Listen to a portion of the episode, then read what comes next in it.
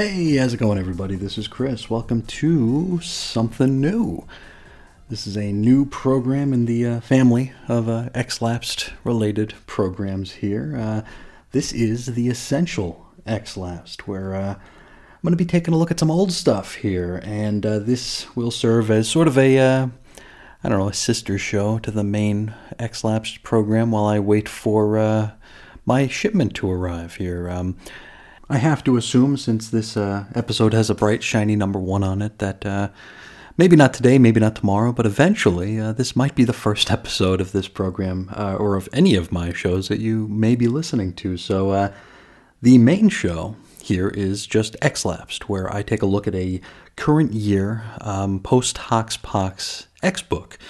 This served as my uh, rejoiner to the X Men family of titles after leaving probably around 2016. I'd only missed about two and a half years, but it it feels like a lot longer than that, considering just how quickly things happen in comics. So it's taken me a little while to catch back up, and I decided to jump back in both feet with the uh, current Krakoan era, and uh, the main X-Lap show covers my exploits in doing just that. Uh, as of this recording, that program is up to 185 episodes. We've covered uh, basically everything. everything since uh, House of X number one, including some of the more relevant uh, guest appearances of our X characters here. So it's a pretty uh, all inclusive sort of a situation over there on X Lapsed. Unfortunately, um, we're caught up. Uh, we're kind of caught up. Uh, I'm kind of beholden to uh, my mail order comics distributor. So uh, for the moment, I'm all out of books to talk about. Um, Thing of it is, this channel has uh, put out a new podcast every day for, boy, like nine or ten months now. So, really, really getting close to a year, and I uh, didn't want to let a pesky thing like not having anything to talk about uh, stop us from reaching that milestone for whatever reason. I, I really couldn't tell you exactly why it's important to me. I, maybe I just want to say that I did it. So you might be asking, um, why the Silver Age? Why are we going all the way back to the beginning here? And uh, that wasn't the initial plan for this. Um, I knew that we were going to catch up on X-Lapsed eventually. I knew we were going to get current, or as current as I can be, being a month behind with my uh, mail order comics. And I thought about a lot of ways to keep this thing going. Like, what do you talk about when the main subject is unavailable to be talked about. And I thought about maybe taking a step backwards. You know, we started with Hoxpox. Maybe we go we go an era before that here. Maybe we launch the Uncanny X-Lapsed and we take a look at the Rosenberg run, the uh, disassembled into the Age of X-Men into whatever followed that. I really don't know because I still haven't read it. Then I thought about maybe doing X-Lapsed Prime, taking a look at the blue, gold, red, black era because that's where I was chased off the X books. That's where I kind of stopped cold turkey, was right during that run.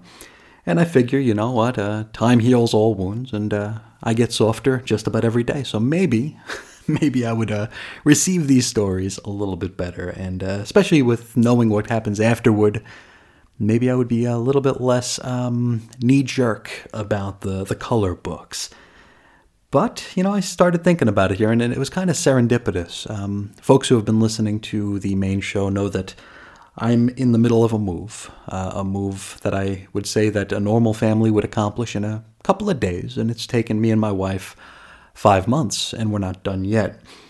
So it was uh, serendipitous in that I was doing a little bit of packing uh, just a little bit ago, and I came across my essential Marvel volumes, you know, the big black and white phone books and uh, I-, I, wanted to reread them, but I needed a reason to. Being a content creator uh, makes it so you don't have a whole lot of time for the for fun reading, right? Everything that you read really has to serve a second purpose here. It has to create or lead to the creation of content, whether it be audio, whether it be a blog post, whether it just be, I don't know, a stream of tweets, whatever it has to lead to something. And so I've got this wall of Marvel Essentials that uh, you know I've read once uh, years and years ago, and I would love to revisit them, but I I need to make it a multitasker. And I saw the Essential Uncanny X Men number one, and uh, thought, hey, maybe this will be uh, maybe this will be fun. And uh, it's going to serve a few purposes here. Uh, first, I feel like I lost touch with my X roots Now, I didn't come in during the Silver Age. I didn't come in during the Claremont days. I came in in 1992, so I missed out on a lot of stuff, but I've read back. And there was a time where I used to be able to cite X facts pretty much chapter and verse, you know, uh, but it has been an awfully long time since I could say that, uh, as evidenced by many of the uh, statements that I've made on the XLabs program, where it's like, you know, it's been forever since I read this. I can't speak to its legitimacy. I can't. Uh, I come up with excuses not to make a statement, basically. Now, I figured, why not go all the way back to the beginning here? It's going to give me the opportunity to revisit these old stories, these oldest stories that I haven't read in near and on a quarter of a century, and get myself a little bit of an X refresher. Now, unfortunately, X Refresher is an even worse name for a show than X Lapsed. And, well, X Lapsed is kind of my thing now, I guess. So I'm not exactly lapsed from these because I have read them before. But I guess time, time while it heals wounds, it also creates lapses. You know, maybe I'm a born again ex lapsedist, where I just forgotten more than uh, more than I ever knew that I knew. So uh, that is what we're going to do here. And I figure before we get into it, I want to give a little bit of my history with the book we're going to discuss today, which is, of course, X Men number one. Now, the first time I ever read this, it was in the Sons of Origins of Marvel Comics, I believe, and I got it from the Connetquot Public Library. And uh, the this is back in probably 1992ish. I just started collecting the X books and the the X Men trading cards, and I was really just immersed in X Men. This was like right before the, t- the the cartoon started up, so it's like I knew I had that to look forward to. It was just a really really cool time in uh, and a great time to become a fan. You know, I've told the story that the first book I picked up was X Men Volume Two, Number Thirteen, which is a uh, right before the X-Cutioner song, and it's a fairly unexceptional story that didn't make a whole lot of sense to me back then, but we didn't exactly have the luxury of waiting around for jumping on points back then. And we also didn't demand them. So we either came in and, and got with the program or we didn't. You know, it was just kind of the way things went. And the industry, as uh, it was bubbling up into the speculator boom, was healthy enough, at least on, you know, by sight, it looked healthy enough to where they didn't have to cater so much like they do today. They didn't have to restart everything at a number one. They didn't have to make everything inviting or, or give you the illusion that it's inviting because they can afford to lose a reader if a reader isn't enjoying what they're reading, right? They don't want to, of course, but they can afford it, you know. So they were a lot less knee jerk in the uh, in the reboot department here. So I'm reading the blue and gold era of the early 1990s the main characters in it, we have like Wolverine, uh, Gambit, you know, Cyclops in his belt suit, Psylocke, Rogue, uh, Storm, Colossus. So I get this. I get this Sons of Origins of Marvel Comics from the Connetquot Library, and I was shocked that um, who the original five were. Like I, I, you know, maybe I would have thought like maybe Cyclops would have been there you know, because he was the leader uh, around the time I started. Maybe Jean, but I never thought that it would be Beast, Iceman, and Angel as the remaining members of the original team. You know, I'm looking at it as like, where's Wolverine? You know, where's Storm? Where's Colossus? Where's Nightcrawler? You know, you figure, actually, I probably didn't even know who Nightcrawler was at this point because he was on Excalibur. So I asked where all these other characters were because these characters were just not the ones I was expecting. Absolutely not. That was the first time I read it, and uh, it was weird. And as you see, as you'll see when we get through the issue today, it is a fairly weird issue. And I do remember trying uh, to convince my mother to let me cut the pages out of this library book. Like we would buy the book, we would say we lost it, and we would pay for it. And I would cut the pages out so I would have sort of, kind of a copy of uh, X Men number one. And uh, she said no, and uh, that was probably the right thing to say. Uh, a little while after this, so probably, boy, probably a year or two after this, I found a copy of X Men number one hanging on the wall at a comic shop for $200. And uh, I was just like, oh man, I gotta have that. Now, $200 for X Men number one probably sounds like an outrageously low price for, for that comic today. And It probably was an outrageously low f- price for the book then, too. I don't know what the condition was. I never was allowed to actually, you know, lay hands on it. But I remember attempting to convince my mother to let me get that as a. Uh, my, my birthday comes two days after Christmas, so I tried to talk her into letting me have it as like a mixed Christmas birthday present.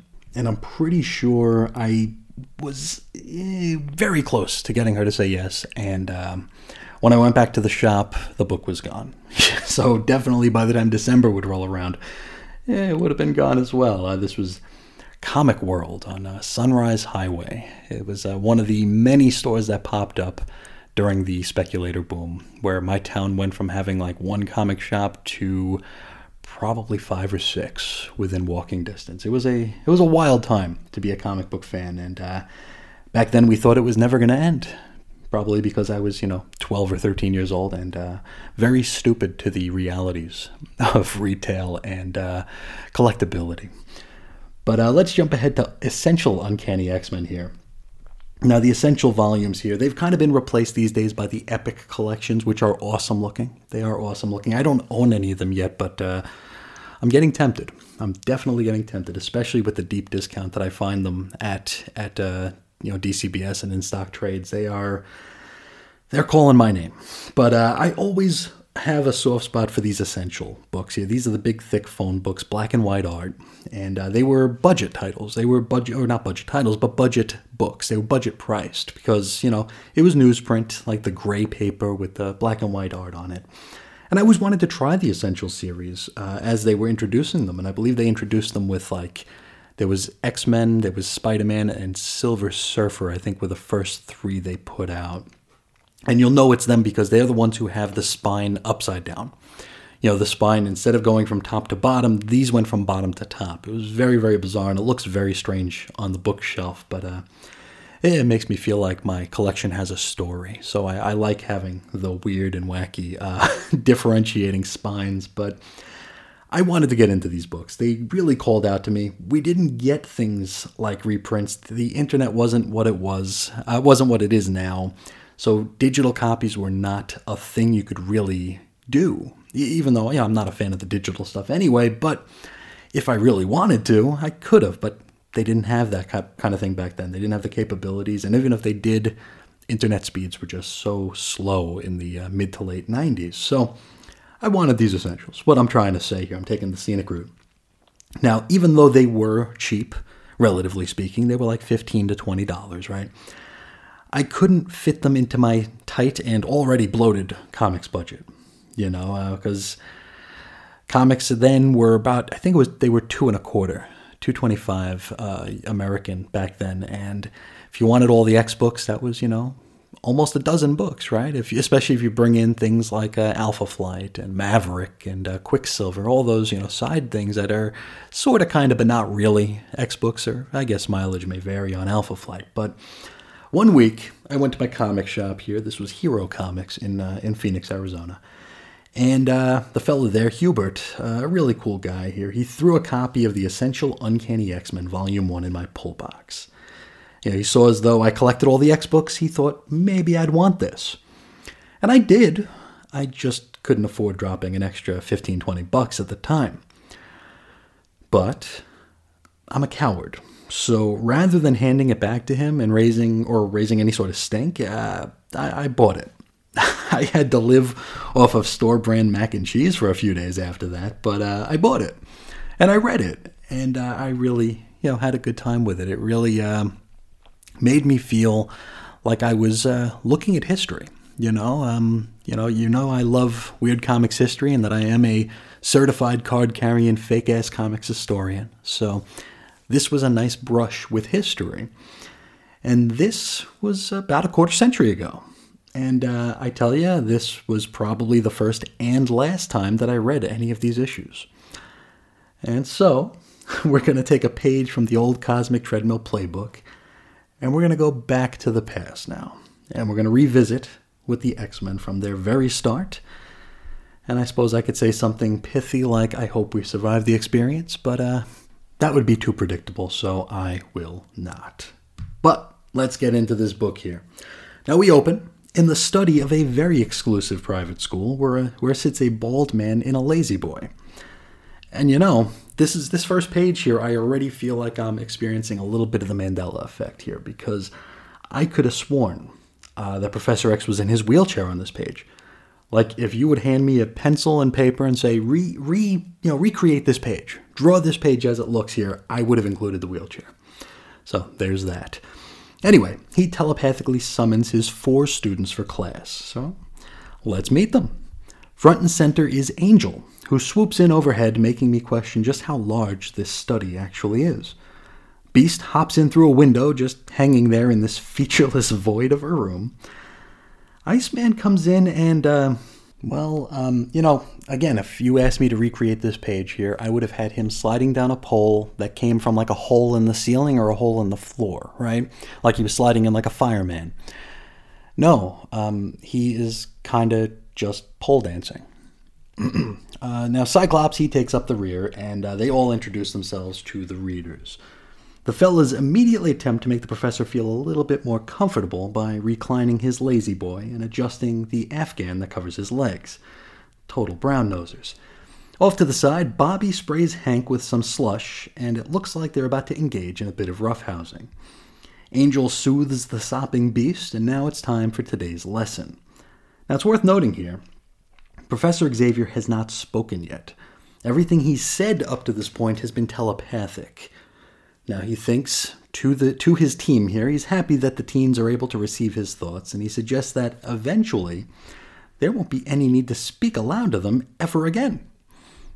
Okay. Uh, Cyclops pushes a training machine into this featureless void of a study, and it kind of looks like a forklift or like an order picker, but is uh, taking the place of uh, the danger room, it seems. Now, I think the danger room will be introduced pretty soon, but for now, we've got the forklift thingy. Now, I'm not sure why they're training in a room with a great big beast sized window in it. Seems a little bit strange given that the makeup of the school is supposedly a well guarded secret. Okay, now, while the first student that we see train is Beast. The room is suddenly full of trapeze looking equipment and hoops, which he dives through and around, which pulls, puts his agility and balance to the test. Upon landing, Hank asks how he did, to which the professor barks that he'll get his grade tomorrow. The professor, you know, Kitty Pryde was right. He is kind of a jerk. Next up, it's Angel's turn. The room is now full of whirly doos and whoozy whatsits, which Warren must avoid and evade. He barely manages to make his way through the course, nearly slipping up at the end. Xavier congratulates him on his hovering and recovering abilities. Iceman is then given five minutes of free play. You see, he's the youngest of our group and he's being treated as such. So for Bobby's free play, he decides to make himself look like an actual snowman with like a carrot nose broom all the all the works here. And this is of course before bobby was uh, you know solid ice. He actually looked more like a snowman than an iceman. Beast then hurls a bowling ball in his direction and it is uh, probably the slowest moving bowling ball ever, as Bobby is able to have a full on monologue about it and concoct an ice arc to deflect the bauble by the time it makes it across this room. Though, in fairness, we have already established that this is quite the sizable room. Professor X is quite impressed, especially considering that Bobby is only 16 years old. We're going to be reminded that he's 16 years old a lot in these early issues. Uh, we learn here that he's a couple of years younger than his peers, which would suggest to us that Scott, Warren, and Hank are 18 right now. Finally, it's Cyclops' turn, and his training session is, well, basically blasting the bejesus out of his fellow students. Uh, it's worth noting here he has to operate a mechanism on the side of his visor to open it before unleashing an optic blast. And evidently, he can control the size and like scope of the blast by adjusting the dial on that mechanism. First, he blasts Beast, then he blasts Angel. Finally, he blasts Iceman, who has uh, erected an ice cube shield to protect himself. Professor Xavier looks on while his students beat the hell out of one another, suggesting that, hey, a little bit of roughhousing is good for them to blow off steam. He then turns on a dime and demands they stop the horseplay and return to formation at once. I mean, I don't know what's wrong with this dude. Uh, this telepathic message to his students is more akin to an assault. Hank claims that it very nearly bowled him over, so very powerful mental blast there.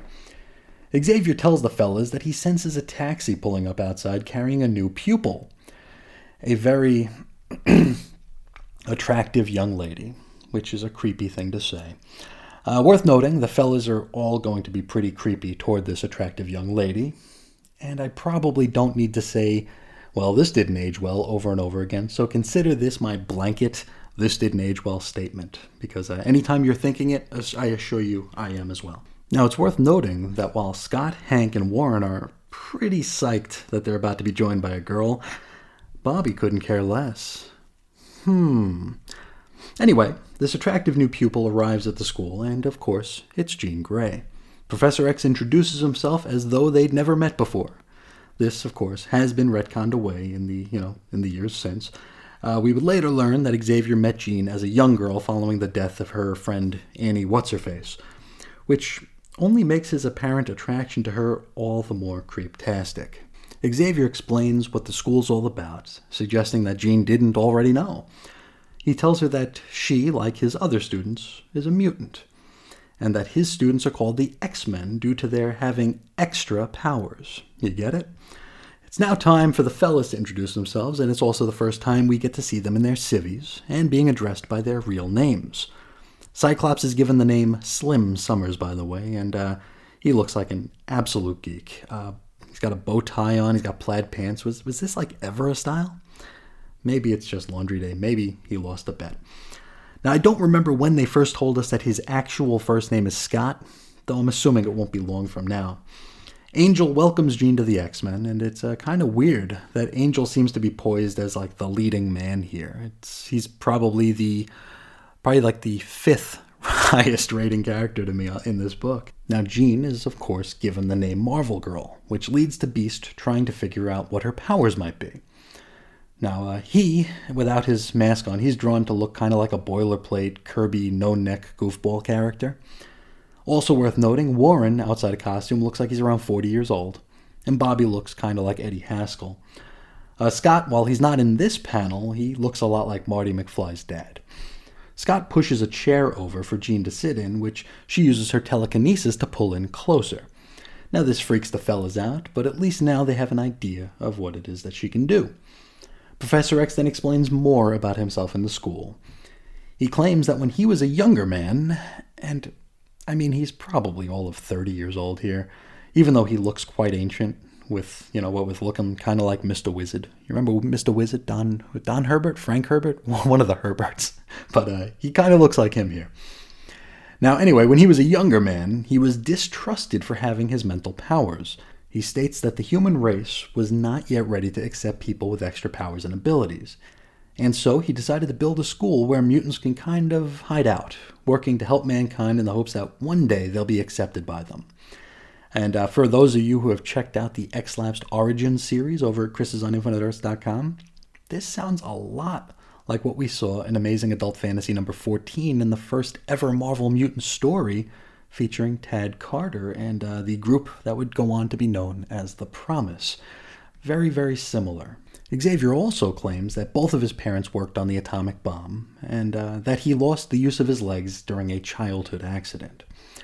Beast then um, forces a kiss onto Jean, uh, to which he's hurled across the room and uh, it's kind of bizarre, isn't it? Um, I guess that is a bit of X trivia for us, though. If anybody ever asks you, "Hey, who was the first X Man to to you know plant lips on Jean?"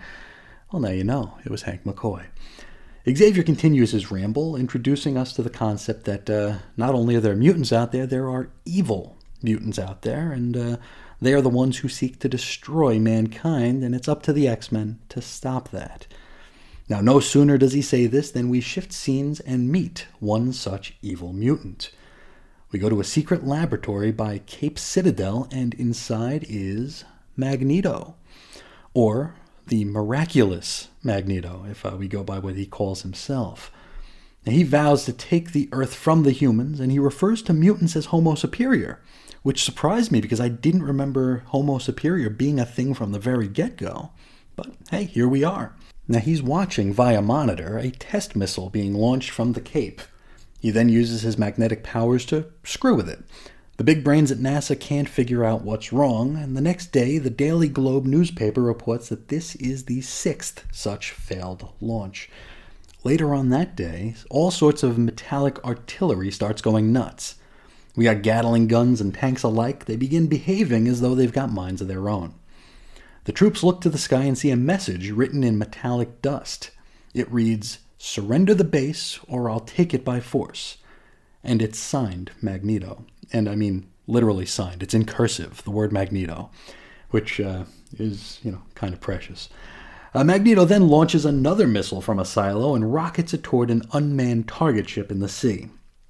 At this point, our man tires of working remotely, and so he just saunters on in to Cape Citadel. He is naturally mocked for being dressed like a big old goof. And yeah, I should probably mention that, uh, well, I mean, he's most definitely Magneto. Uh, his helmet is a little bit different from what we're used to seeing nowadays. Uh, the, hel- the, helmet, instead of having like a thick rim or a ridge at the top of it, um, for a lack of a better term, here it has like more distinct and larger horns, which I suppose aids in the obvious uh, evilness of the getup. Um, anyway, Magneto uses his powers in order to take over the base. As he makes his way inside, he mentions that he'll have to change his magnetic charge from positive to negative, which I didn't realize was a thing he ever had to like consciously do, but uh, well, we're still learning, aren't we? In an office, Magneto, who is almost completely obscured by a world word balloon, all we see are his legs. It's really, really funny. He informs the Citadel bigwigs that he claims the cape for Homo Superior. He then snags all the soldiers in a magnetic fence, rendering them fairly useless, or I suppose even more useless. Back at the school, Jean Grey tries on her costume, while the fellas all peep on her from around the corner. Yep. One of them, I think it's Bobby, suggests that Jean was poured into her suit. And yeah, it's fairly form fitting, I'll, I'll give him that one. Jean, upon realizing that the fellows are perving on her, tells them to back off. Hank calls her gorgeous and tells her not to get mad. This scene is cut short by a psychic command from Professor Xavier. Uh, you know, nobody better be perving on Jean except him. Well, no, that's not actually what he said. He actually gives them, the team 15 whole seconds to report to the study for briefing. They thankfully arrive in time and are advised about what's going on at Cape Citadel. Magneto is identified as the first evil mutant to surface, and the X Men are told that this confrontation will serve as their baptism of fire. And so the X Men suit up and load into Charles's souped up Rolls Royce. From here, they're taken to Xavier's private jet, which whooshes them down to, I'm assuming, Florida, uh, faster than the speed of sound, which is pretty damn quick isn't it. And so, we're back at the Cape, and the X Men have arrived. They introduce themselves and are naturally mocked for their costumes.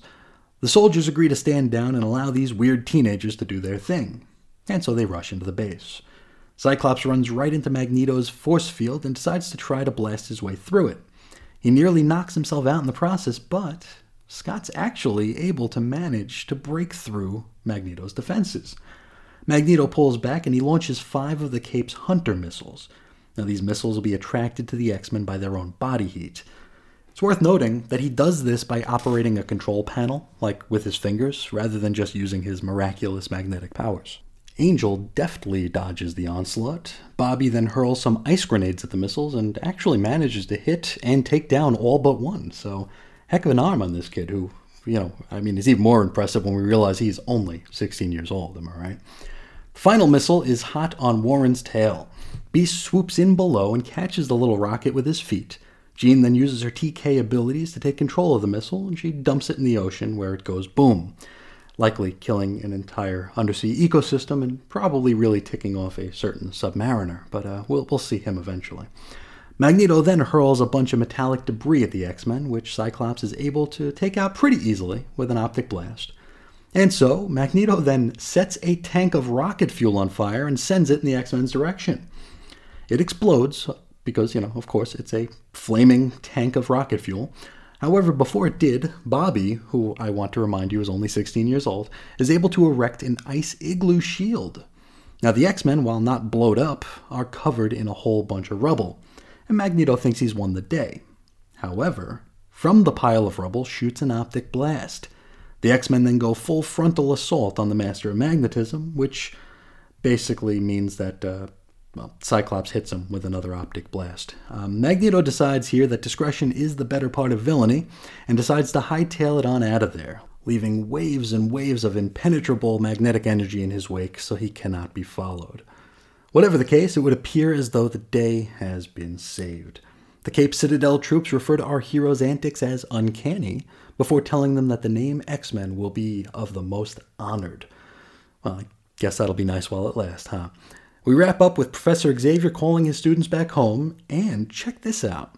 He sorta kinda delivers the line. You know, the line. He says, And now return to me, my X Men. And that is where we leave it. Next episode, we meet the Vanisher. Well, this was a lot of fun, wasn't it? Um, this was very, very strange to read, especially not having read it in such a long time. And uh, this really is like not my wheelhouse as far as it comes to uh, to the X books here. And I can still remember how weird it was to read it way back, you know, when it was a library book back in 1992, 1993. And uh, I mean, like I said at the outset here, I, I probably would have guessed that Cyclops would have been an original, maybe Jean, but uh, not the rest, you know. Um, and also, I mean, I didn't know diddly about X history back then. I was still very, very new to the hobby. So, like, I see the Beast here, and, uh, well, where's his fur? Right? Um, I only knew the the Beast with fur. I didn't know about the you know the Amazing Adventures story. I didn't know any of that stuff. So I see this character and it's like, is that a different guy? Is there was there a different beast? Uh, very weird. I didn't know that he started off unfurry. Also, we've got uh, Warren Worthington here, who I only knew as Archangel. I didn't know he was the angel, so I'm looking for this, you know, the blue skin, metallic wings, you know, sort of sinister looking character here, and uh, oh, that's that's not what we got at all.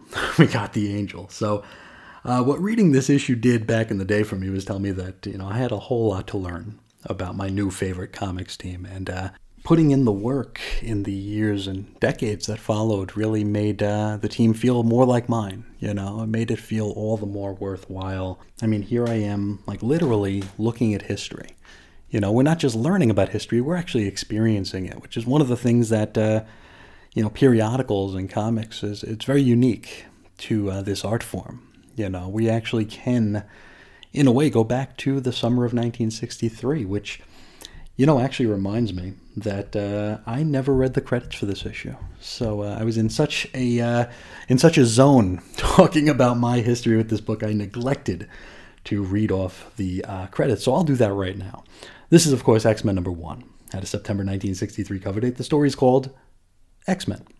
Okay. Writer and editor Stan Lee, pencils Jack Kirby, inks Paul Reinman, colors I haven't the foggiest idea. They went uncredited. So if uh, anybody out there knows who colored this, or maybe you are the person who colored this, please reach out and let me know, and I will, uh, I will, I will include a correction. Letters Sam Rosen, cover price twelve cents. Now, where do we start talking about this issue here? Um, well, I suppose we can start with Professor X being kind of a jerk, right?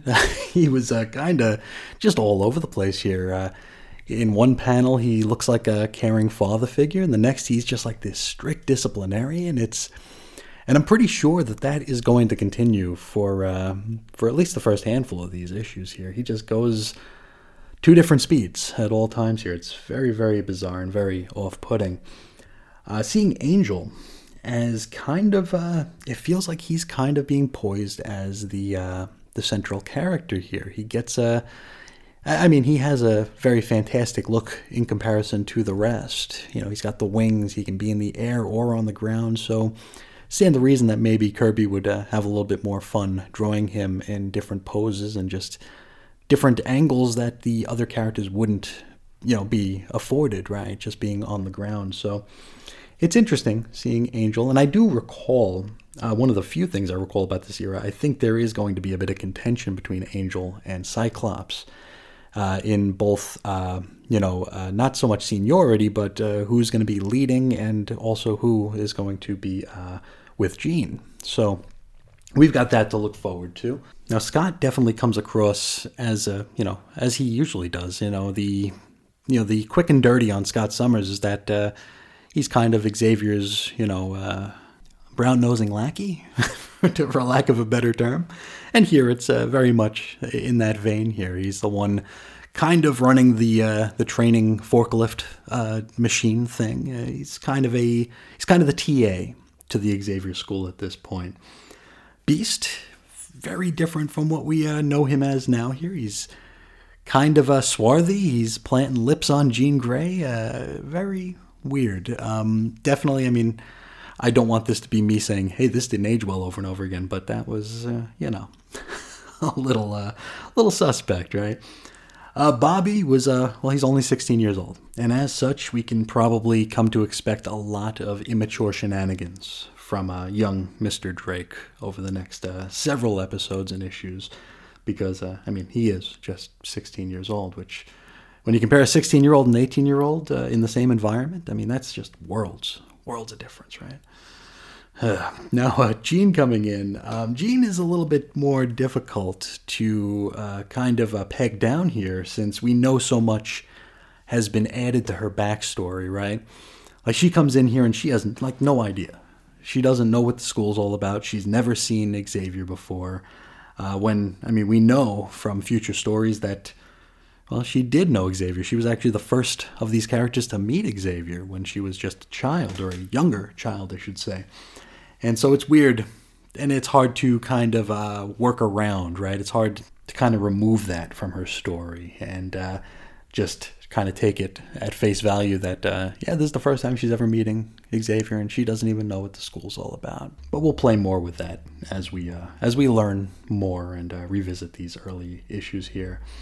A Magneto, the miraculous Magneto here, the first evil mutant to surface.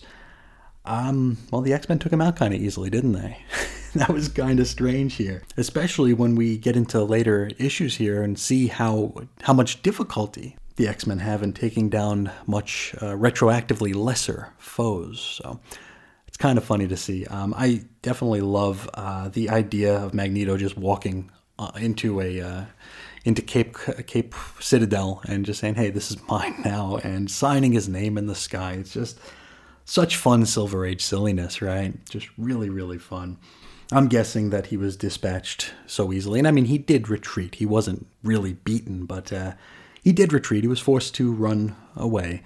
I, I got it, you know, I mean, they didn't know what Magneto was going to become, uh, you know, in 50, 60 years. So this was just a way to introduce the team, introduce the idea that there are evil mutants out there who have these miraculous powers, and uh, let the X Men give them an exhibition, right? Let them show their stuff here. And uh, it was all done very, very well.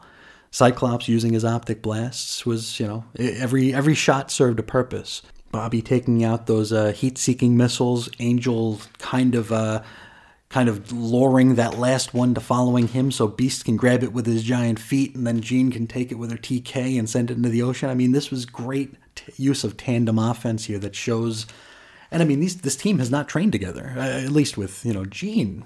Jean's, you know, this is her first outing here. She didn't even get a training session.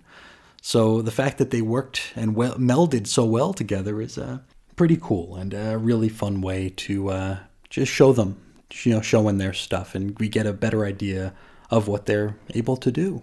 Now the art is, uh, of course, Jack Kirby, and uh, I, I, think Jack Kirby is a hot and cold sort of uh, artist. A lot of people will love everything he does. A lot of people will hate everything he does. I'm, kind of in the middle of that.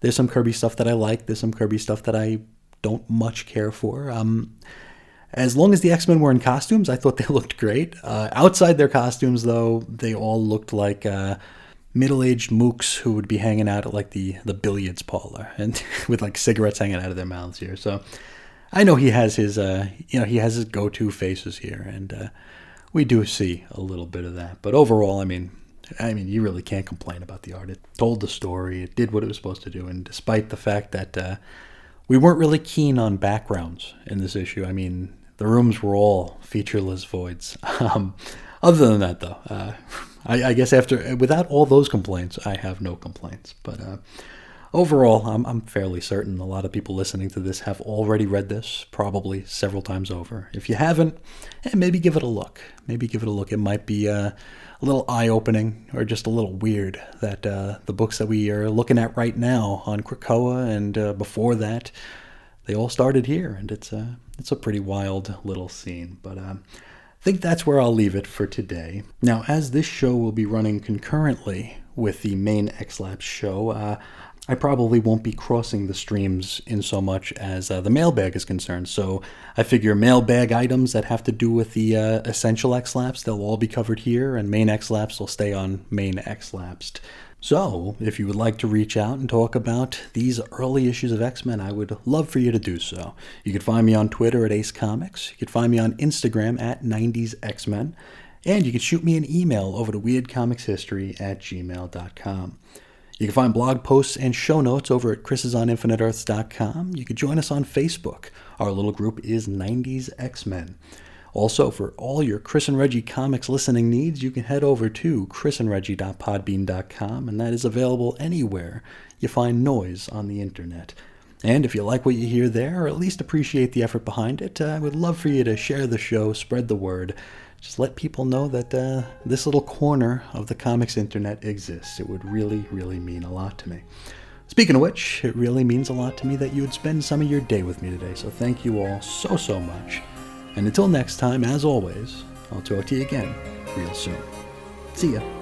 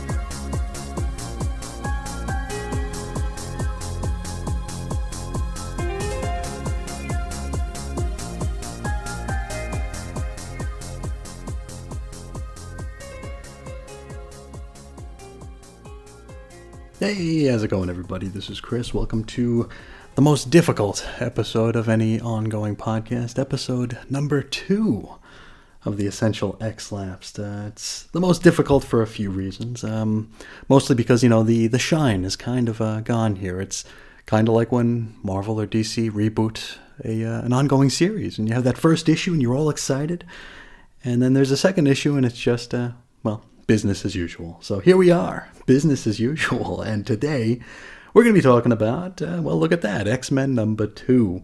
It's had a November 1963 coveted. It's hard to say 19 in the uh, beginning of a year, isn't it? Story is called No One Can Stop the Vanisher, written and edited by Stan Lee with pencils by Jack Kirby, inks by Paul Reinman, letters uh, Sam Rosen, colors by Your Guess Is As Good As Mine. And this had a cover price of 12 cents. I don't know what day this was released, so we're not even going to try. So let's start this one with uh, the cover. Now, our cover has us in front of our nation's capital. Well, for those of us in the United States, anyway. The world's most handsome evil mutant, the Vanisher, is surrounded by the X Men, but uh, still, he's making threats. Marvel Girl is directing traffic, telling the fellas to stand back on the orders of Professor X. Professor X is like sitting right there. And uh, I mean, so far he hasn't been shy about dishing out orders, so uh, I don't know, maybe he and Jean already have that special bond. Now we open with a traveling montage, and uh, I would like to imagine that Sheena Easton's 9 to 5 is uh, playing in the background of this scene. You know, the My Baby Takes the Morning Train. Uh, the professor has psychically summoned the X Men to him, so we are watching the X Men head into school. Now, Beast literally hops a train from New Haven, and I would assume that means Connecticut, but uh, that would make it a, well, if Google's correct, a nearly four hour train ride, which would include a changeoff in uh, New York City before going up to Westchester. Uh, there is also a New Haven, New York, but that town is very tiny and it's near the Canadian border, and it's a five hour car ride, and if you believe it, something like a 13 hour train ride. So I don't know, we'll say Connecticut, I don't know. Elsewhere, Warren Worthington in his angel togs is being gang molested by a gaggle of teeny boppers. Like, literally, they are groping him, kissing him. They just love them some angel. Now, Jean's off to the side, and she doesn't like what she's seeing, so she uses her telekinesis to lift the quote, chickadees off a Warren, and then she deposits them atop a theater marquee. Now, the movie being shown here is Teen Ager's Tears, starring Tuesday Weld, which sadly doesn't appear to be an actual film that exists in our world. Now, it's worth noting, just a year before this issue hit, Tuesday Weld was Stanley Kubrick's first choice to star in Lolita. Now, she claimed that, uh, well, she was Lolita in real life, and so she really didn't have a need to uh, take the role. Okay, then. Anyway, the mental exertion of telekinetically relocating several hundred pounds of raging hormones proves to be a little too much for Jeannie, and so she faints, right into Warren's waiting arms. Slim and Bobby, during their trek to the school, witness a wall falling over at a construction site. Cyclops uses the full intensity of his optic blasts to pulverize the wall before it can crush any helpless construction workers. They are thanked by the crew. I mean, humans just love the X Men. I mean, th- there's no fear, there's no hate. It's only love. Now, to make it the rest of the way to the school, Scott and Bobby hitch a ride on an ice cream truck.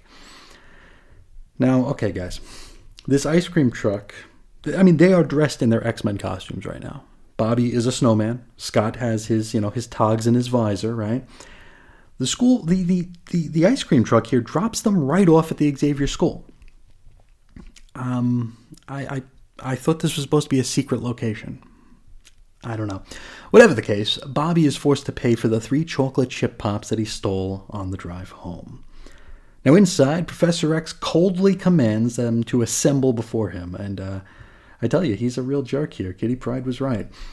He then demands silence while he plays a film strip on the wall about the teens and their changing bodies. Well, no, it's, it's actually a film strip about our new villain, the Vanisher. Bobby accidentally speaks, interrupting the professor, which results in him getting a demerit. Well, my heavens, a demerit. Uh, the film shows the Vanisher casually asking a police officer for directions to a bank because he plans to rob it. First, he gets mocked for his costume, though, because I'm pretty sure every costume character in this book is going to be made fun of at least once for their fashion sense. Anyway, the police decide to follow the Vanisher into the bank so they can arrest him after he commits his crime. So I guess they really want a rock solid case against him here. You know, uh, they they need to see this happen. So the Vanisher, he's in there. He takes the loot, but before the officers can cuff him, he, believe it or not, he vanishes. Cyclops wonders if this means that the Vanisher's a mutant. Professor X assumes this to be the case. Then, for no reason other than the fact that he's just 16 years old, Bobby starts hurling a torrent of snowballs all over the featureless void of a room that we're currently in. Jean then uses her powers of teleportation to redirect the snowballs and send them right back into Bobby's face. And yes, she does say teleportation. Uh, maybe I'll stand just as the vanisher on the brain here, I don't know. This is probably why you should never edit your own work. Yeah, I love Stan, but come on. Professor Xavier once again demands order and tells his team that they need more training. And so he introduces us to the Danger Room, which is the only room in the mansion that's meant to be a featureless void, believe it or not. Now, remember that training session we looked at in issue one? Well, this is basically more of that. Uh, first up, we see Angel, who fails to catch a missile that the professor fires at him. Xavier tells him to pretend the missile is the Vanisher. Okay. After checking Warren's vitals, the prof tells him he needs to build up his resistance. The beast is next, and he does some flippity doos over some obstacles, and uh, while he applauds himself for a job well done, a trap door opens under his feet, and well, he goes falling. Hank is able to catch himself in the shaft, which sounds a lot less uh, innocent than it's supposed to. Uh, from there, he's able to stop his descent and even flippity doos his way out of the hole, and the professor is mighty pleased. Speaking of mighty, we shift scenes over to the mighty Pentagon, which is to say, you know, the Pentagon in Washington, D.C. The Vanisher appears here and he introduces himself as Homo Superior. He threatens that in the next few days he's going to come back and steal some top secret government plans. These are the Continental Defense Plans, to be precise. He explains to a couple of Pentagonian bigwigs that he has the power of teleportation. And I'm both glad and disappointed that he didn't say telekinesis here. Uh, one of the bigwigs refers to this as pure science fiction balderdash.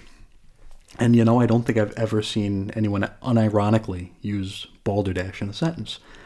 Next, we know the Vanisher is chilling with a bunch of underworld hoodlums. Now, they all see him as being their meal ticket since he is so powerful, and he agrees to let them become his lackeys. Back to the danger room, where Marvel Girl is attempting to hoist a gigantic ball over her head using her teleport kinesis. This proves to be too daunting a task, and so it's left to Cyclops to blast the ball before it crushes her. Bobby uses this opportunity to be, uh, well, a 16 year old again. I've mentioned that, right? He slides an ice horse toward Scott and Jean uh, for reasons that I'm sure made sense to him. Bobby then engages in some training of his own, creating an ice grapple, which, like, like you know, like a grapple, like a like a mountain climber. You know, uh, shouldn't he just be working on his ice slide? Uh, maybe they haven't figured that part out yet. Now, while the team continues to train, Professor X reaches out to his FBI contact. Welcome to the book, Special Agent Fred Duncan and we're going to be seeing uh, quite a bit of Fred Duncan throughout these early issues. Now, Duncan, it's worth noting, has to wear this weird tiara, or a scalp device, in order to communicate telepathically with the professor. I guess they didn't know just how powerful Xavier's mind was at this point, which is fair, is fair. Duncan informs Xavier that the Vanisher has threatened the Pentagon. And you'd think this would be more urgent, like maybe Duncan would have just picked up the phone and called rather than waiting to Xavier to ring him up on his scalp device to tell him about it. I don't know. Anyway, lickety split, the X Men are loaded into a McDonnell XV1 convertiplane, which is apparently a real thing that exists, or at least existed.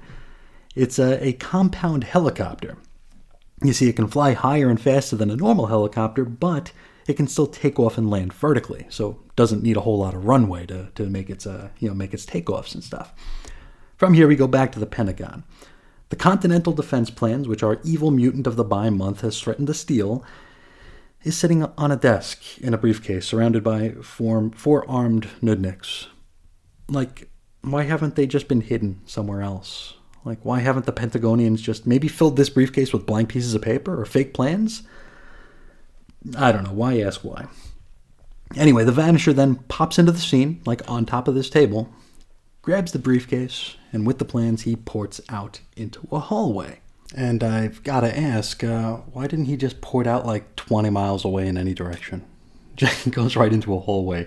And there he's dogpiled by a bunch of Pentagonians, but, uh, you know, he vanishes again, go figure. He reappears on the steps of the building, um, and I don't know if the Pentagon has steps. I, I really don't know because I, I would Google it, you know, the steps to the Pentagon, but uh, that would just tell me how to draw a pentagon. It's got five sides, don't you know? Anyway, it's outside on the steps of the Pentagon where the Vanisher runs into the Uncanny X Men. Jean can immediately sense that the Vanisher is a mutant. I don't know if that's uh I don't know how she can do that, but okay. Worth noting, the Vanisher immediately knows who the X Men are, so uh, word has gotten around from their uh, Cape Citadel adventure last issue. Angel swoops in and he grabs the Vanisher, who vanishes.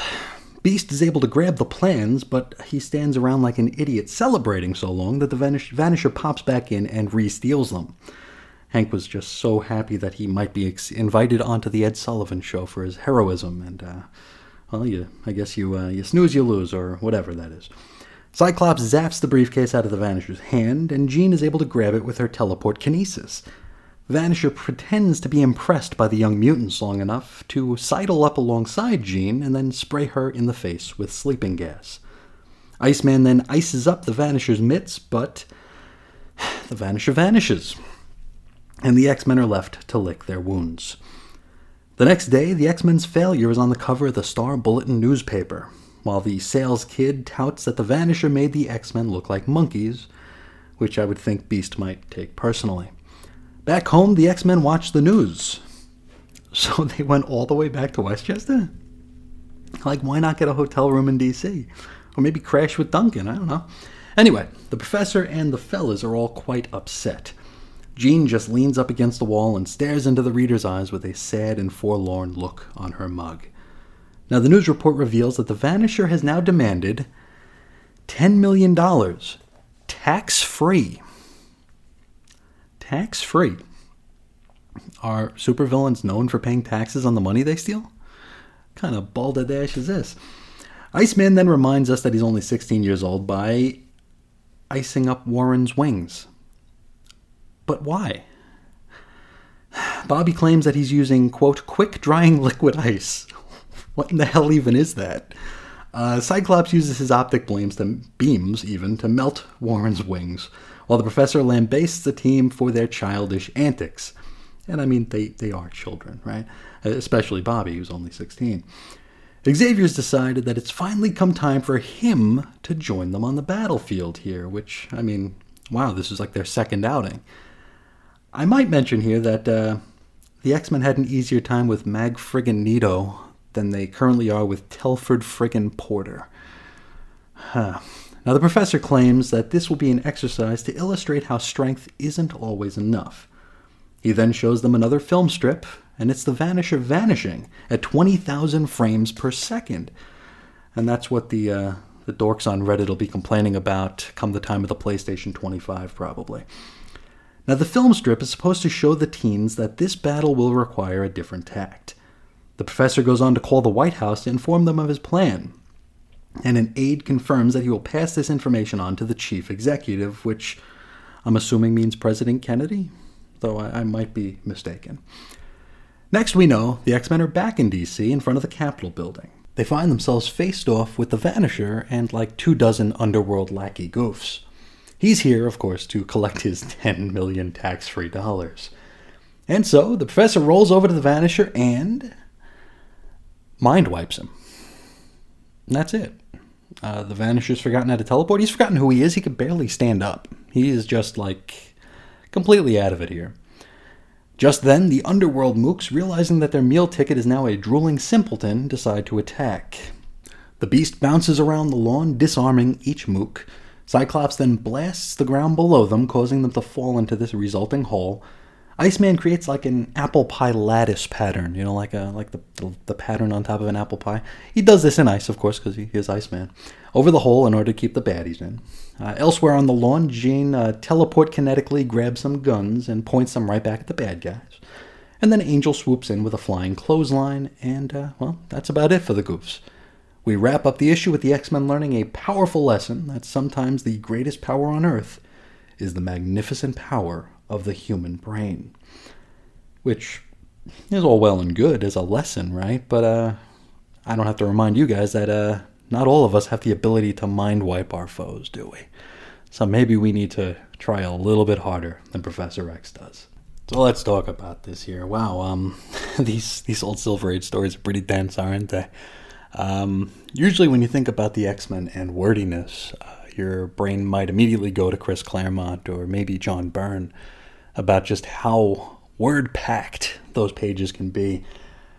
But uh, you know, Stan's no slouch in the words department here. He does not uh, he does not give uh, Kirby a whole lot of space in a lot of these pages here. It's probably why we have such uh, sparse backgrounds in a lot of these panels. It's just why bother? It's just going to get covered with a with a word balloon anyway, right? I mean, I think it was last issue, or uh, it was obviously last issue. There's only the second episode where we saw Magneto we saw his feet because his entire body was covered in a word balloon. So these issues be wordy. They sure in the hell do. Let's go with some takeaways here.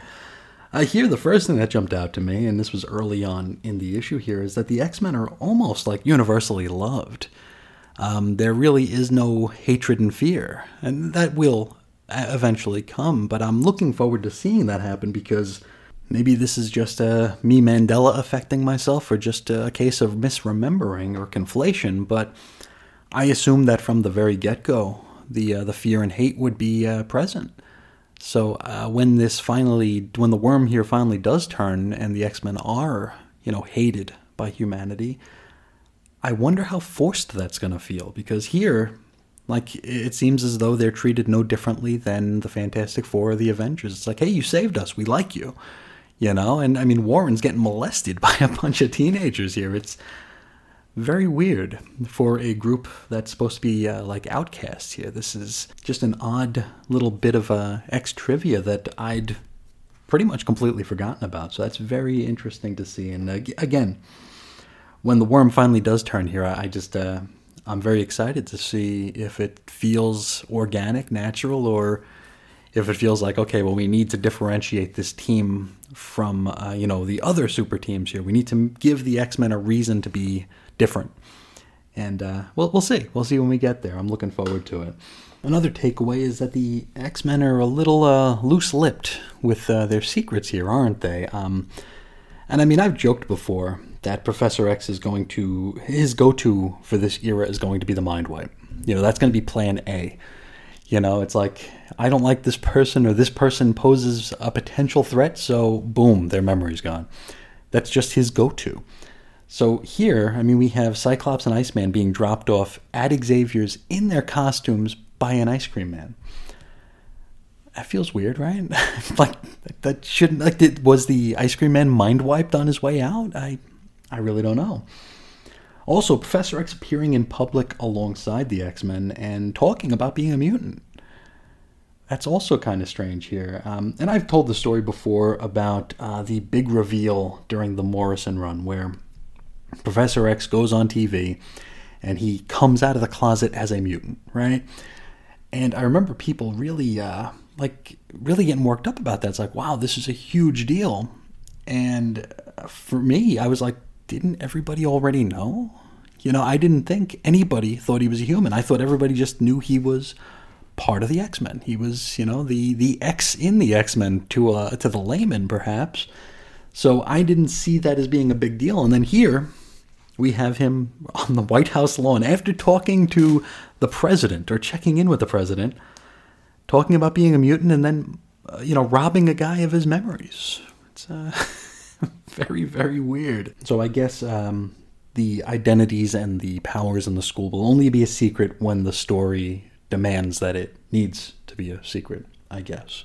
I guess we'll see as we go. We get uh, yet another training sequence. I, I, shouldn't say yet another, this is only the second issue, but uh, one thing that I do remember about these early issues of X Men is that we're going to see a bunch of these training sequences, and that's fine. That's fine. It just feels uh, a little bit repetitive, is all. But, I mean, got to remember this was a bi monthly book back in 1963, and these weren't collectibles back then as as much as uh, they would become. So you got to assume that a kid might pick up issue two and not not even have access to issue one or even know there was an issue one and in some cases.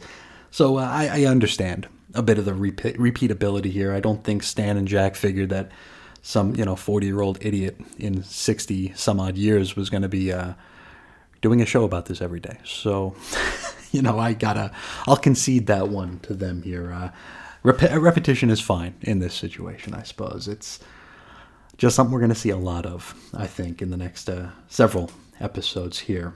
But speaking of the training sessions here, one thing that really stuck out to me was uh, Professor Xavier taking Angel's vitals after he uh, performed. Um, I thought that was pretty cool. I thought that was a neat little bit where it's like, okay, you're done. Come over here. I'm to listen to your heartbeat, and we're gonna we're gonna monitor you. I, just something I never would have thought of. Um, I mean, you don't see that now. You don't see that in the the Shi'ar uh, danger room. It's just an interesting little bit there. It's uh, I, I, really dug it. It lent to a bit of uh, I don't I don't know if it's so much realism, but um, it's kind of the way you would expect a coach to uh, to react or to perform and uh, to mentor. You know, just making sure that they that uh, his charges are are safe and healthy and uh, not overdoing it. I, I really kind of dug that. The Vanisher bits were uh, silly but fun, and uh, I mean, this is all fiction, so everything is you know written with a reason. But uh, I feel like so much of this was written just to facilitate the next scene, and I mean that's fine. That's you know that's a way of telling a story, but it's like the Vanisher goes and he he you know he makes the threat. Then we get Fred Duncan who reveals the threat. The X Men show up. The Vanisher steals something, then zaps himself into a hallway so he can get dogpiled. Then zaps himself right outside the building so he can get attacked. Very weird. Um, and uh, it was interesting how uh, the X Men were like unable to beat him here. Just last issue, they made Magneto run off and and uh, you know scurry away, but here the Vanisher, it's a whole different uh, ball of wax here, and um, I think that's going to be the pattern for the uh, first handful of these issues as we introduce a uh, rogues gallery. I think it's going to be more repetition. I think it's going to be the X Men going up against the bad guy, losing initially, and then coming back around and either defeating them or standing off to the side while Professor X mind wipes them. That's kind of going to be the MO going forward here, I believe. Finally, just a little bit on the characterization here. Um, I feel like they haven't quite settled on who these characters just are, are just yet. But I mean, it, we're only two issues in. That's perfectly fine to uh, to still be learning these characters and trying to figure out what their what their role is going to be, what their personality is going to be. All we really know is that they're teenagers and uh, they're sometimes immature. And Professor X is a jerk, and uh, and Jean's the girl. That's all we really know at this point. But um, hopefully, sooner than later, we'll start to uh, maybe we'll start learning more about Warren being, you know, the the playboy and uh, Beast being intelligent, and uh, maybe Bobby will remain immature because he, he is only 16 years old, but we'll have Scott with his angst and Jean being like the low key, most powerful person on the team and stuff like that. I think we'll get there probably sooner than later, and um, I'm looking forward to uh, when we are there. Uh, more Jack Kirby art, and Kirby, like I said last episode, hot and cold. Sometimes it's good, sometimes it's sometimes it's less good. You know, when you talk about Kirby, stock faces come up, right? You know, the the concept that Kirby has certain faces for certain character types. And I mean, we have the the Vanisher here, who I swear I you know you'll see in any DC Bronze Age comic as like the the frog faced guy. It's just very, very similar. It's one of Kirby's go to faces. And uh, I mean, that's not a good thing or a bad thing. It's just kind of a thing. And uh, I mean, again, he didn't think that there'd be an idiot here talking about it on a, on a podcast in, you know, 60 years hence. So what are you going to do?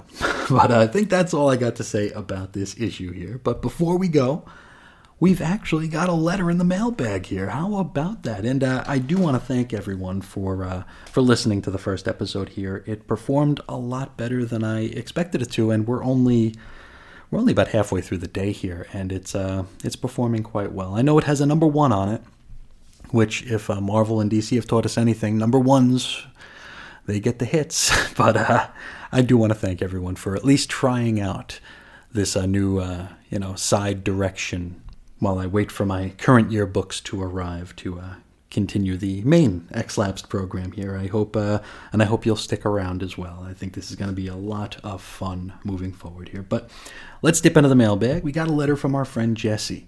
He's talking about X Men number one. Hey, he says, uh, "Good afternoon, Chris. I hope your back is doing better." And yes, it is. It is. It took about a week and a half, but uh, I can now twist. I'm okay.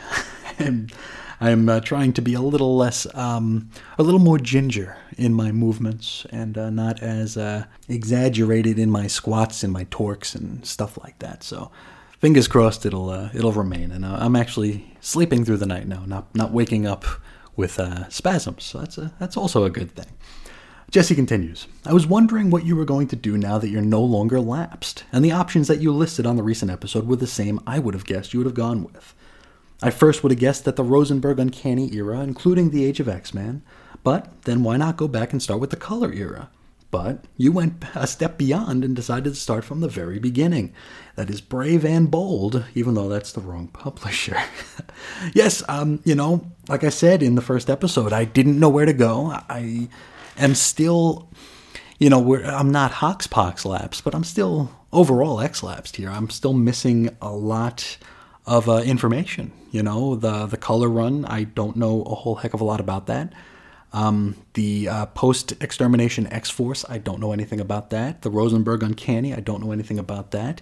I have read a couple of issues of Age of X Men for uh, for what was going to be a Patreon exclusive that I just never got around to doing. But I have read a little bit of it, and I, I thought it was it was okay. It wasn't uh, didn't rock my socks necessarily, but it didn't make me mad either. So that's uh, that's a good thing. But uh, I've long been looking for a reason to revisit some of these old stories here. I had my essential volume staring at me, and it's like, you know, I'd love to just dig into those and uh, and just you know re- relive these, you know, relive a little bit of history here, and um, just never got around to it. So I figured, yeah, why not? Why not? We have we have an opening right now, and uh, if it works, it works. If it doesn't, hey, I mean, we can always skip over to the to the Rosenberg run. We can jump to the color run. I mean, there are no rules here, which is a is a good thing, I suppose. And I make uh, like no illusions that I intend to ever, you know, cover all 645 issues of Uncanny. I mean, that's something we might do, but I'm not going to say out front that that's exactly what we're going to do because, I mean, that's a lot. That's a long, long time. Uh, Jesse continues. A few letters ago, I ended my writing with saying that the 60s X Men comics put me to sleep. The whole story is that in 2020, I made a New Year's resolution to read an issue of Uncanny X Men a day, starting from the beginning. I just finished issue 20, so you see how that went. Yeah, that's a. Yeah, it's not quite daily, is it? Um, this is actually going to motivate me to want to keep up with my reading so that I can follow along. I've never gotten past maybe issue 8 before, so this was my attempt to get past that point, and now I have.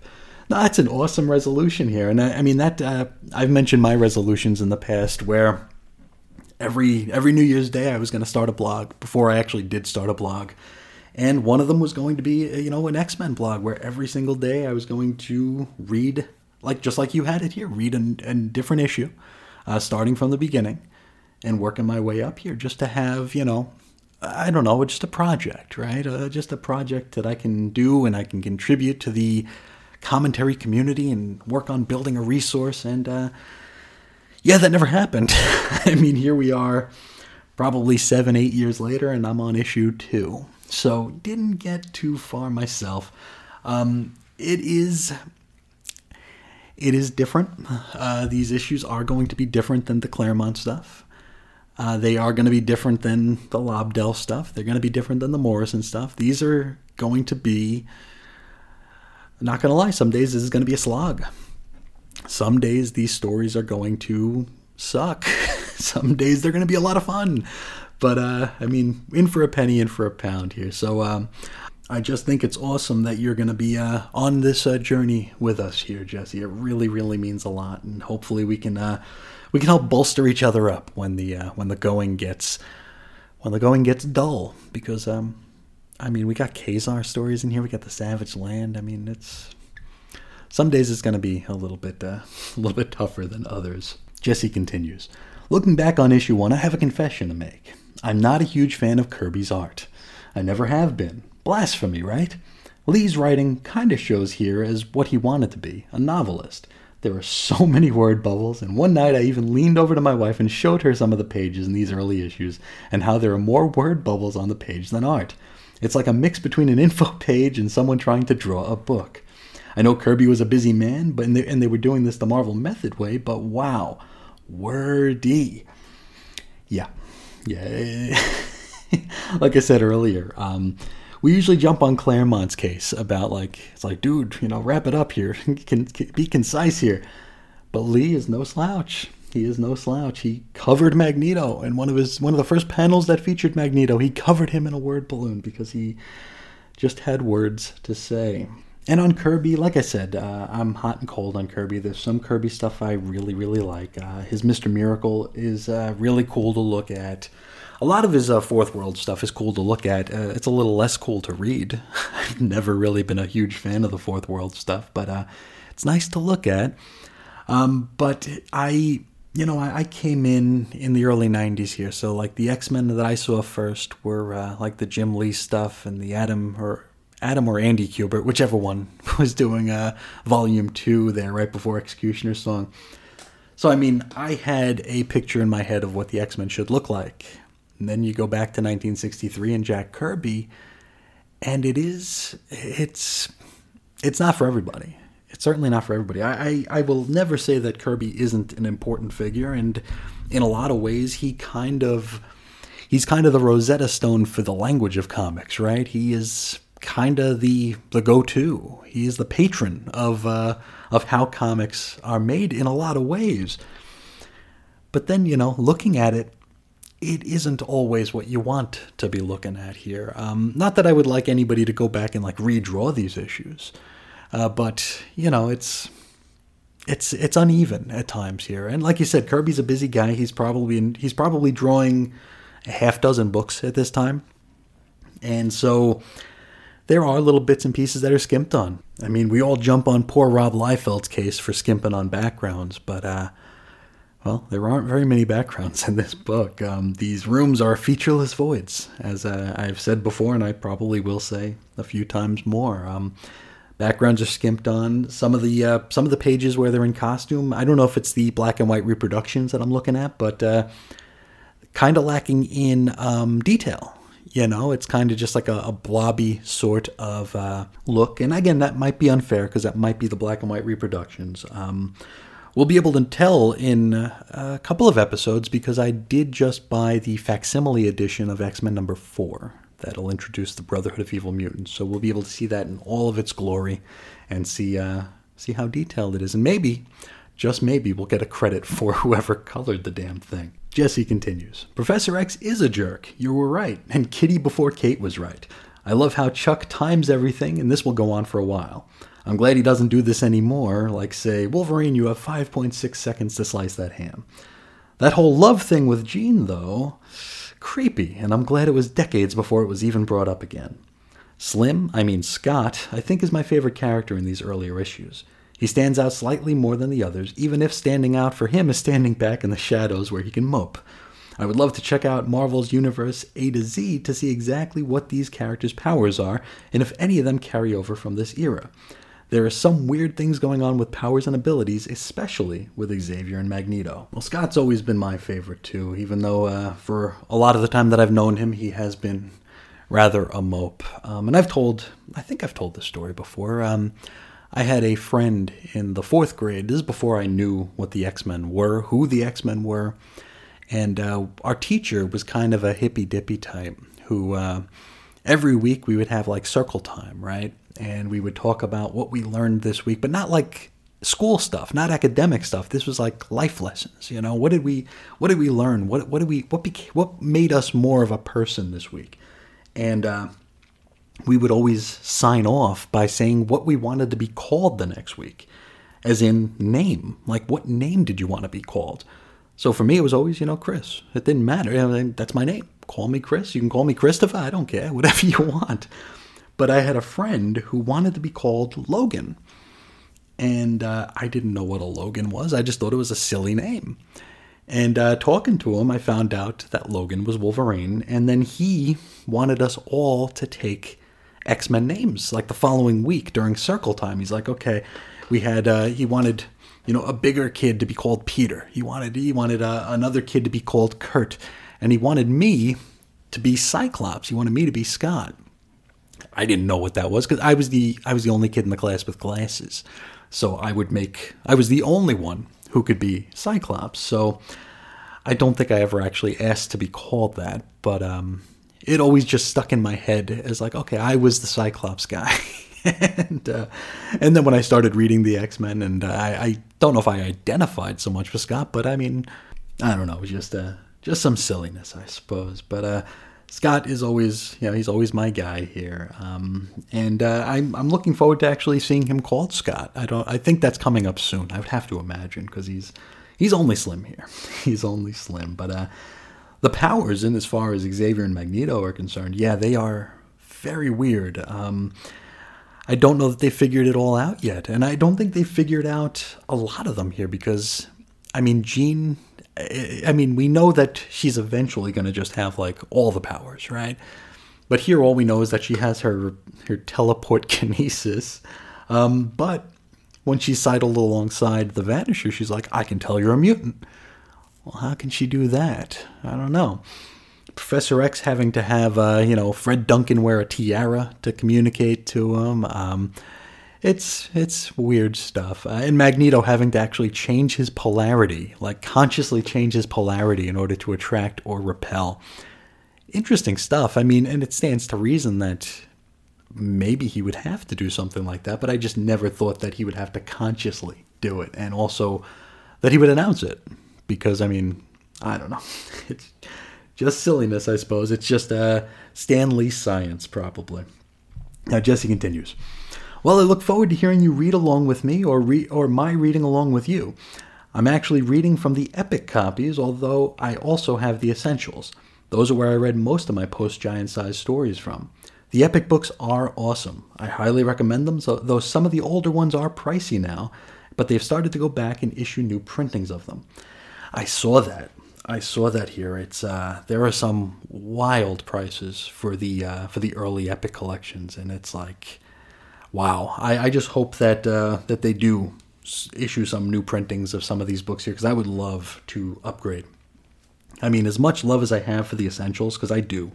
I have such a weakness for the essentials. If I see an essential volume in the wild anywhere and I don't own it already, I snag it. Same with the show, the showcase presents ones from DC. It's just too good a deal not to, and it's just like I said, it's a piece of history that you can actually hold in your hands and just experience. And I mean, you don't have to worry about it, you know, getting getting dirty. And you can actually flip through it, and it's I don't know. I just I have a real weakness for those essentials, but the epics. I am coveting the ev- the epics right now. They look really really pretty. So maybe one of these days I will begin my upgrading um, process there. Now, Jesse wraps up with Well, until Magneto teaches a cursive writing class, make fine X Lapsed. I tell you, Magneto had some nice penmanship, didn't he? I mean, using uh, bits of bits of metallic dust there to sign his name, like that was really, really, uh, really pretty writing there. He should he should look into teaching that class here. But uh, I want to thank you so much for writing in, Jesse. It really, really means a lot to me, and I'm so happy that you're going to be on this journey with us. So I really, really appreciate it. But uh, that is where we'll leave for today. If uh, anybody out there would like to write in and be part of the mailbag, please, I beg of you, reach out. You can find me on Twitter at Ace Comics. You can find me on Instagram as 90s X-Men, or you can shoot me an email over to weirdcomicshistory at gmail.com. You can find blog posts and show notes over at chrisisoninfiniteearths.com. You can join us on Facebook. Our little group is 90s X-Men, where we talk about, well, not just the 90s X-Men, all sorts of X-Men stuff. So uh, if you want to do that, that's where you do it. And finally, for all your Chris and Reggie comic listening needs, you can head over to chrisandreggie.podbean.com, which is available anywhere you find noise on the internet. And if you like what you hear there, or at least appreciate the effort behind it, please feel free to share the show, spread the word. It would really, really mean a lot to me. Speaking of which, it really means a lot to me that you would join me today and share a little bit of your time with me. And so I would like to thank you all so, so much. And uh, until next time, as always, I'll talk to you again real soon. See ya.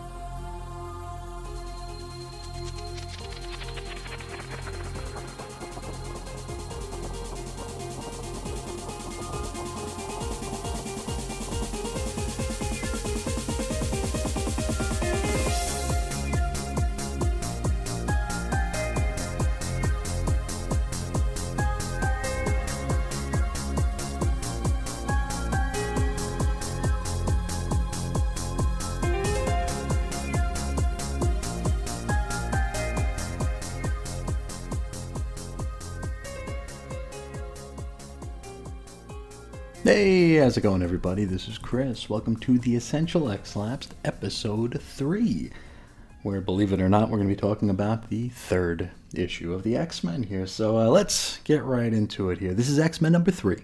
Had a January 1964 cover date, so we're already into the second year here. How about that? Story's called Beware of the Blob.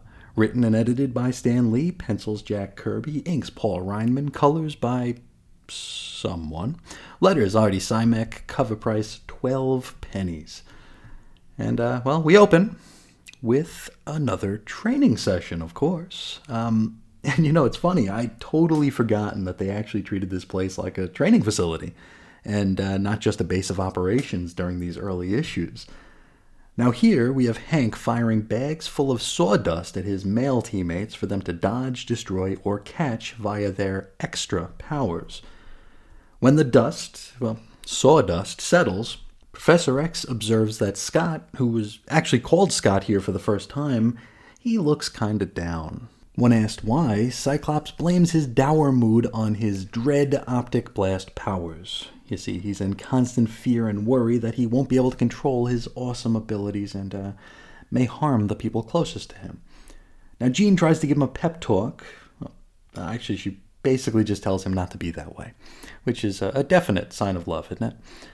Then, off to the side, Iceman reminds us that he is just 16 years old by busting a sawdust bag that Beast had been juggling with his feet, which leaves poor Hank covered in the stuff, and poor dude just happens to be very allergic.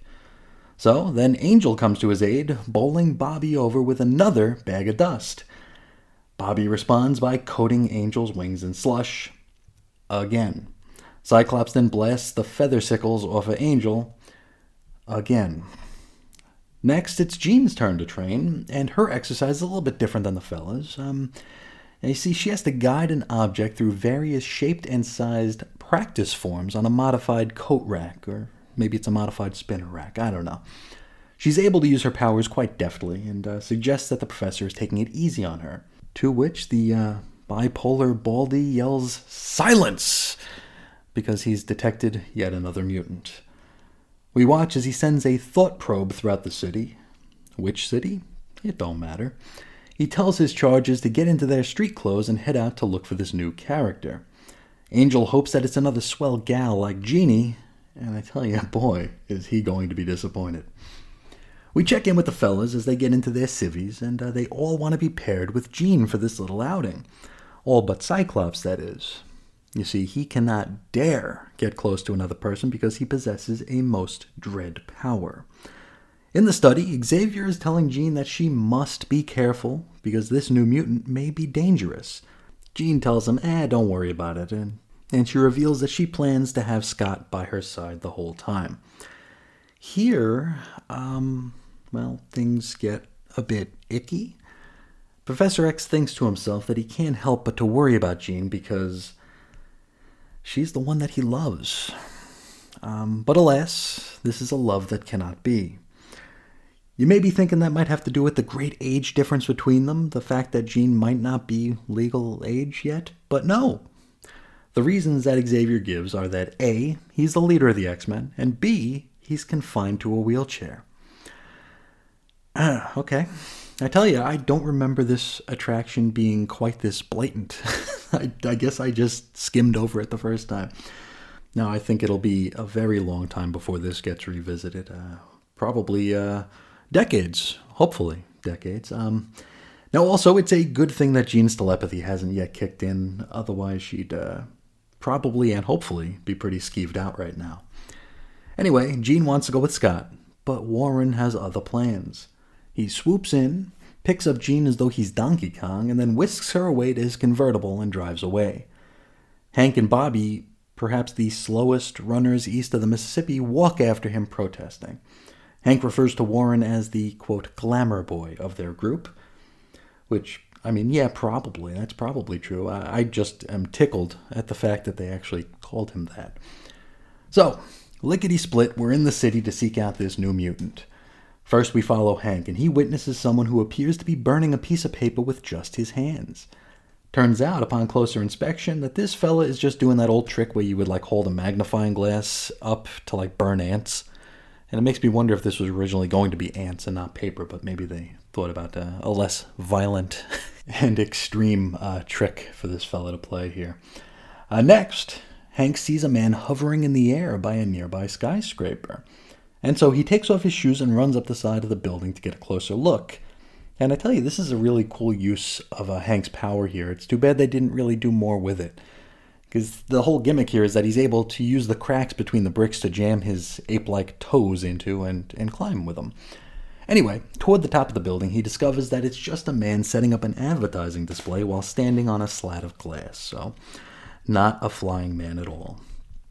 Next, we shift somewhere else in the city and we check in with Cyclops. He's at a nearby carnival. He watches as a carny performs a trick shot exhibition and assumes that this fella might be the new mutant. Nope, it's just a con man. Cyclops melts this guy's gun just to be a jerk. Then he sees the blob. Professor X sees through Scott's cursed eyes and proclaims that the blob is this new mutant. Cyclops watches the blob's exhibition, and a half dozen volunteers from the crowd attempt to move him. Uh, not Scott, that's the blob, of course, and uh, they cannot because the blob is immovable. This doesn't really impress Scott all that much. He figures that maybe the blob is just a big fat guy. You know, maybe he's just too heavy to be moved. Then, a cowboy named Tex, because of course he is, shows up to pump the blob full of lead. He unloads his rifle into the blob's belly, and uh, it doesn't even leave a mark. Someone in the crowd cries foul, suggesting that old Tex was just shooting blanks. Don't tell his wife that. Then the blob expands his chest, expelling the shells from his blubber, proving that he is indeed impenetrable. After the show, Cyclops heads over to the blob's trailer where he attempts to recruit him into the X Men. Upon hearing this, old Fred Dukes immediately mocks the X Men for their geeky costumes, because, of course, we need at least one costume insult every issue. Cyclops claims to be a representative for the team, and he informs the blob that uh, they're not going to take no for an answer. Isn't that just kidnapping then? Uh, well, Blob tells Slim to beat it. Then Warren and Jean show up to try to convince the Blob, and, uh, well, old Dukes takes one look at Jean and decides he'll go anywhere she goes. He grabs her by the arm while Angel just kind of stands there. Scott, however, delivers an optic blast to the Blob's back, which actually knocks him over.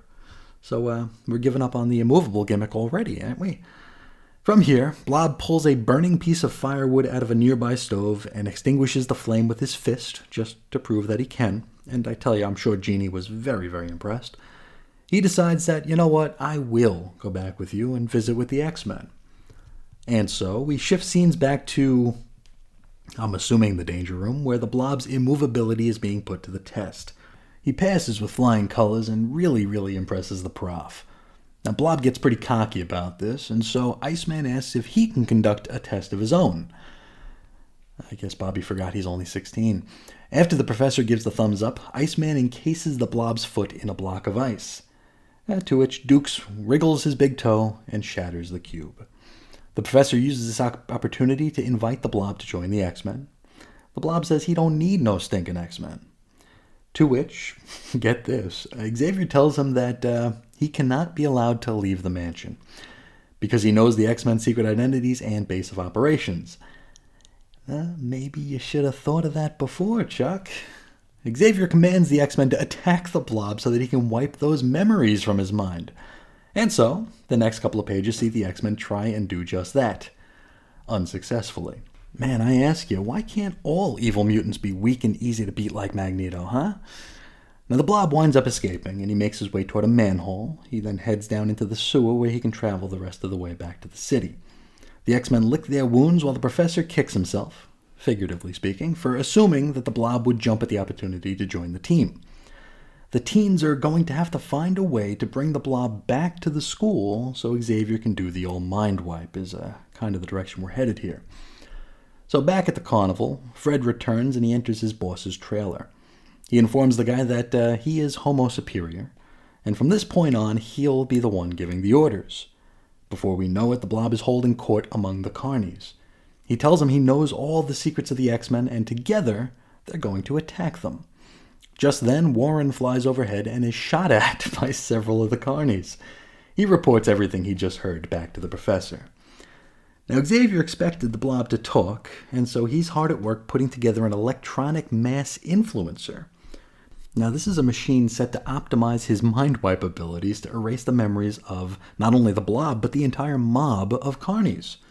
He asked Warren to inform the rest of the team that Blob and the Carnies, which is pretty good name for a band, they're on their way. Angel heads into Beast's room, where it looks like Stan and Jack decided that Hank was going to be the smart one on the team because he's uh, currently working on some calculus problems and is wearing glasses. Uh, he's also now using some really big words to really hammer the point home. He then heads to the kitchen where Bobby looks to be making a milkshake out of his own slush. And I know we've seen this plenty of times, but um, it never fails to skeeve me out. I, I mean, it's not actually ice cream or anything of the sort, it's just stuff that his body causes to be. And I ain't here to kink shame nobody, but this is kind of gross. Anyway, a giraffe then sticks its head into the window. So uh, we might assume that the kitchen is on the second floor then. And uh, the giraffe then takes a big old bite out of Bobby's me shake. See, uh, now it has a taste for Iceman. Uh, this cannot end well. Outside the window, Bobby sees that the carnies have arrived. Some mooks attempt to battering ram their way in, but Jean just opens the door before they can smash it. They wind up running right into Cyclops' optic blast, and that sends them flying backwards. Elsewhere, some tightrope walkers attempt to make their way into an upstairs window by climbing a very convenient podium that appears to have been erected in Xavier's front lawn and throwing a grapple over to the building. The beast jumps on this makeshift tightrope, throwing the geeks off their balance. He then dodges a bit of gunfire before coming face to face with the blob. Well, blob ain't in much of a mood for a fight right now, and so uh, he sicks an actual gorilla on Hank, so we're going to have the beast fighting a beast. Elsewhere again, some cowboys try lassoing Warren, and he deftly dodges, since, uh, I mean, that is his entire training repertoire is uh, dodging things. But he is taken down by a pair of human cannonballs. Just then, an elephant comes charging right at the famous Cyclops. A carny on elephant back actually calls him the famous Cyclops. Anyway, Cyclops blasts Babar into the ground, so I guess elephant burgers are on the menu tonight. Unfortunately, the power of this concussive blast was a little too much, and so Scott passes out, and then he's captured in a net. Bobby is then attacked by a couple of carnies wearing parkas, which evidently protects them from, you know, completely from his cold powers. Uh, Jean is elsewhere surrounded by uh, mooks. Now, Xavier is watching this all play out while he tinkers with this influence device, and the blob is just about to celebrate his victory when Cyclops blasts his way free from that net. He then blasts the ground below the blob's feet, which knocks him down. So, uh, wow, it's a Cyclops 2, Blob 0 at this point. Off to the side, Beast finishes beating up the gorilla and then is attacked by a human pyramid. Hank bowls right through them, but winds up landing in the arms of the blob. The X Men are now completely restrained. Um, they they stuff Scott in a sack. Uh, Jean's blindfolded. Warren and Hank are tied up tight, and Bobby He's tied up and he stood below a tiny ring of fire. I mean, a ring of fire would be dangerous to any of the X Men, right? Not, not just the one made of snow and ice, right? Uh, whatever. Now, from here, Blob and the Carnies storm the mansion. Charles calls down to Jean to tell her that, uh, you know what? It's not all bad here. She can get them out of this and so she telekinetically unties her blindfold and then pulls a knife from the convenient knife thrower truck that some of the carnies arrived in, and she cuts our heroes free. Back inside, the blob has made it to Xavier's study. Although the floor looks like it's tiled in one panel, the very next panel shows that there's actually a great big rug in the room. Now, it's important because this rug is something that Jean uses her TK on to wrap many of the carnies up into. Cyclops then does his thing where he blasts the floor beneath the blob's feet, and the blob falls down and he's trapped. Nearby, Warren and Hank fight off more carnies and wind up taking them out with relative ease. From here, Professor X flips the switch on his device and mind wipes all the baddies. The blob has completely forgotten everything, and he suggests that he and the carnies get back to the circus before they get fired. He doesn't bother to ask why he's in a school in Westchester, which I tell you, is fairly convenient for allowing us to end this issue. We wrap up by touting Professor X's vast mental abilities, if not his poor judgment. And we're out of here. Next episode of the Essential X Lapsed will introduce us to the Brotherhood of Evil Mutants. So, uh, all you WandaVision fans, you'll uh, it's going to be a huge episode for us here on the show, isn't it? Well, uh, well, that's a talk for next time. Now let's talk about issue number three here. Um, okay, uh, I gotta ask here, uh, another mind wipe. I mean, it's three issues. Two of them have ended in a mind wipe. Um, does Xavier even need the X Men? Part of me feels like he's only keeping them around as like a cheering section and for him to, uh, well, kind of perv on. Which uh, brings us to uh, another big takeaway from this issue. It's only one panel, right? It's only one panel, one thought balloon where Professor X talks about his uh, love for Jean Grey, who I don't know what her age is here. I'm assuming she's somewhere between 16 and 18. Um, two of those numbers make this illegal. one of those numbers just makes it creepy. So I, uh, huh, I'm glad this uh, kind of gets back burnered for a very long time. I don't know that it comes back until very, very late. Uh, like I want to say somewhere in the 90s, somebody remembered that this was a uh, thing. So they brought it, uh, or at least mentioned it. I, it might have happened during Onslaught. I can't remember. It's been a long, long time since I read that. But just a uh, an unfortunate bit of business here. We can, maybe, we'll pretend that it just that thought balloon was attached to someone else. I don't know. Uh, now, the main takeaway here, I mean, the creepiness is funny. The mind wipe, yeah, I mean, that is what it is, and I think it's not the last we're going to see of mind wipes. But the main takeaway for this issue is that it's starting to feel like X Men. Uh, personalities are starting to take shape here. Um, Scott gets his actual first name. You know, he's no longer just Slim Summers, he's Scott Summers. And, I mean, he's overwhelmed by worry and responsibility over his mutant power. I mean, this is the angsty Scott that that we know and uh, either love or tolerate. So it's you know he's coming into he's coming into form here. Jean seems to be smitten with Scott, which uh, is right in my wheelhouse. I've uh, I've talked a few times about my very favorite Uncanny X Men issue, or one of my very favorites, uh, Uncanny X Men number three hundred eight, where uh, Scott, uh, where Jean actually proposes to Scott over Thanksgiving, and we get a flashback to the Silver Age, and uh, we find out that these feelings were you know, they were there pretty much from the start. So it's nice to actually see that here, like in practice, in the actual early issues here, and not just in a flashback. So I really dug that. Uh, Angel, he's the uh, good-looking rich kid. He's got a sports car. You know, um, that's I guess we can call that characterization, right? A Beast, he's insanely brainy. You know, which wasn't the impression I think any of us would have had in reading the first two issues. So he's becoming, you know, the more erudite and uh, well read Henry McCoy that uh, we all know now, uh, except he's not an evil mad scientist like he is today.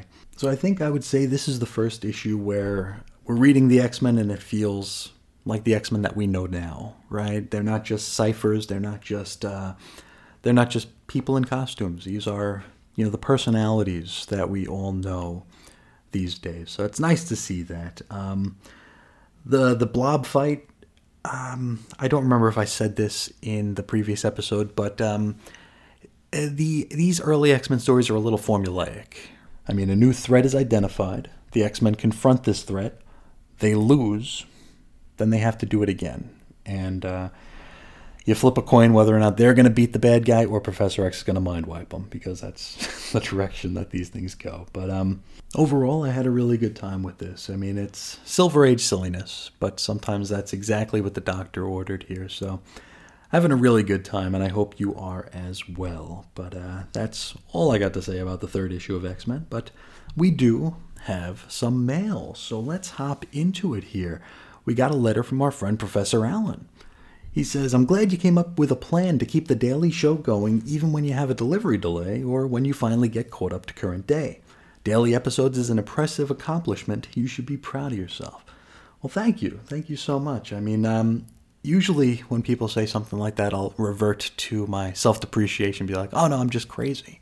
You know, it's insanity that leads me to do this. But um, it's uh, I mean there's a little bit of that in there, but um, these shows were never meant to be daily. You know, uh, X-Lapsed, the main X-Lapsed show is never going to be a daily show. It's just that it takes a whole lot for me to actually start something.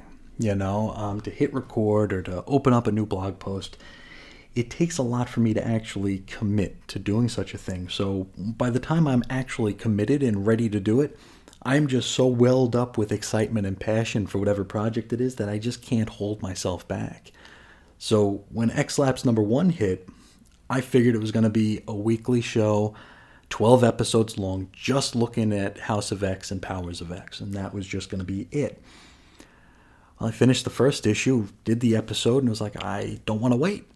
And I read the second issue, wrote the script, and uh, was like, okay, I, I, recorded it and I, I set it ahead. I scheduled it for a week later, and then I wanted to read the third issue and uh, the fourth and the fifth. And so I changed my schedule. I pulled it like, okay, screw it, I'm dropping it tomorrow. And then um, if I if I do the next one the third day and then the fourth day, it'll that's just the way it'll be. And by the time I was able to actually catch my breath, we had a we had a daily show. And at the end of the day, you know, it is something that I'm proud of here because it's uh, a sign of uh, stick to itiveness, and uh, that's not one of my that's not one of my better traits here. My stick to itiveness. I've got piles and piles and drawers and drawers and notebooks and notebooks full of things that I started and never finished. So it's nice to uh we're not finished yet, but it's nice to have this streak going. So thank you so much. Uh, Alan continues. I enjoyed the first two essential episodes, and I look forward to more. I've never been a regular reader of the X Men, although I have read some of these original stories, and they are very, very strange. Take care and keep up the good work. Well, thank you so much, Alan. And yes, they are. They are very, very strange, as a evidence today with the uh, the creepy commentary from the professor and uh, well, just all the Silver Age silliness. But thank you so, so much for writing it, Alan. It really, really means a lot. Next, we got a note from uh, Doc Strange, Billy, our pal. He says, Hey Chris, love the coverage for the old school X Men. I really enjoyed the first two episodes and hope you continue for a long time. Looking back at some of the content, it doesn't hold up well. And even the better Roy Thomas Neal Adams material couldn't stop cancellation eventually. But what we got afterwards made the wait made it worth the wait for me. I'd love to hear you talk about the reboot in 1975 and forward. Cheers. And well, that's the plan. We will get there eventually. Uh, I think this is our uh, this is our there's a there's a principle in psychology, um, behavioral uh, modification known as the Premack principle, and it's uh, something that you could use in in a lot of your walks of life. Here, um, I used it personally uh, for curbing evening snacking uh, as I'm working on my diet here. The Premack principle says that you do when you have something you want, you make yourself do something less desirable before you get there, right? So if I were to decide that you know it's nine o'clock at night and I want I want a handful of Oreos, it's like okay, well I can have those Oreos, but first I got to run a mile. It's like well I don't want to run a mile, so I'm not going to have those Oreos tonight. Or if I do really want them, I'm going to force myself to exercise, to work up my metabolism, to hopefully burn off some of those Oreos, right? Here, I mean, I can't wait to talk about the Claremont stuff but we got to get there. So, our Premack principle here is that we're going to do something that I think we're going to have fun with the first 66. And I haven't decided if we're going to go from 66 into Byrne's hidden years or not. Maybe we will, maybe we won't. Maybe we'll, we'll talk about it more as we get closer and closer. But um, this is our uh, this is paying our dues before we get to the uh, you know to the promised land of the Claremont era. So I think it's going to be fun either way. It's just uh, some of these issues will be will be a slog, but we will, uh, as always, endeavor to make the best of it. But thank you so much for writing in, Billy, and thank you so much for listening. Finally, I got a short note from uh, my moratory brother in arms here, Chris Bailey. He says, "Dude, Essential X Lapsed is excellent." Well, thank you, thank you so much here. Um, as always, I, oh, I every time I start a new project, I always kind of preface, sometimes in my own head, sometimes out loud, that uh, I don't know if it's going to work, you know, and I worry, and I worry about everything. I, I worry that I'm doing. I mean, these are. I mean, they're not the greatest stories, but they are seminal stories. They're foundational stories, not only for the X Men, but for the greater Marvel universe, right? And I always worry that I can't do them the service that they require. I, I feel like I. Uh, I don't have the ability as an orator or an analyst to uh, give them exactly the treatment they need. So I always worry. So, but so far I haven't uh, haven't heard a bad word yet. So that's really, really cool. And um, I'm actually quite happy with uh, their performance so far. So I want to thank everybody so much for being a part of this with me. And uh, I think this is going to be a fun way to to get us between months in the uh, the greater X X lapsed universe here, uh, in between shipments. So thank you all so much. Um, I should probably do plugs and let you all get on with the rest of your day. So if you'd like to write in, be part of the show, please feel free to do so. You could find me on Twitter at Ace Comics. Instagram at 90s X-Men, or you can shoot me an email over to weirdcomicshistory at gmail.com.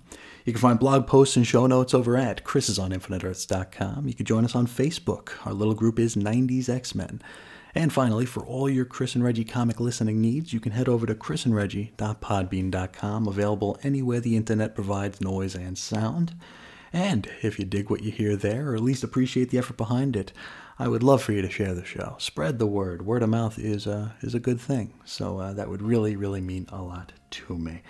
Speaking of which, it really means a lot to me that you'd spend a little bit of your day with me today talking about silly old Silver Age comics. So thank you all so much. And until next time, as always, I'll talk to you again real soon. See ya.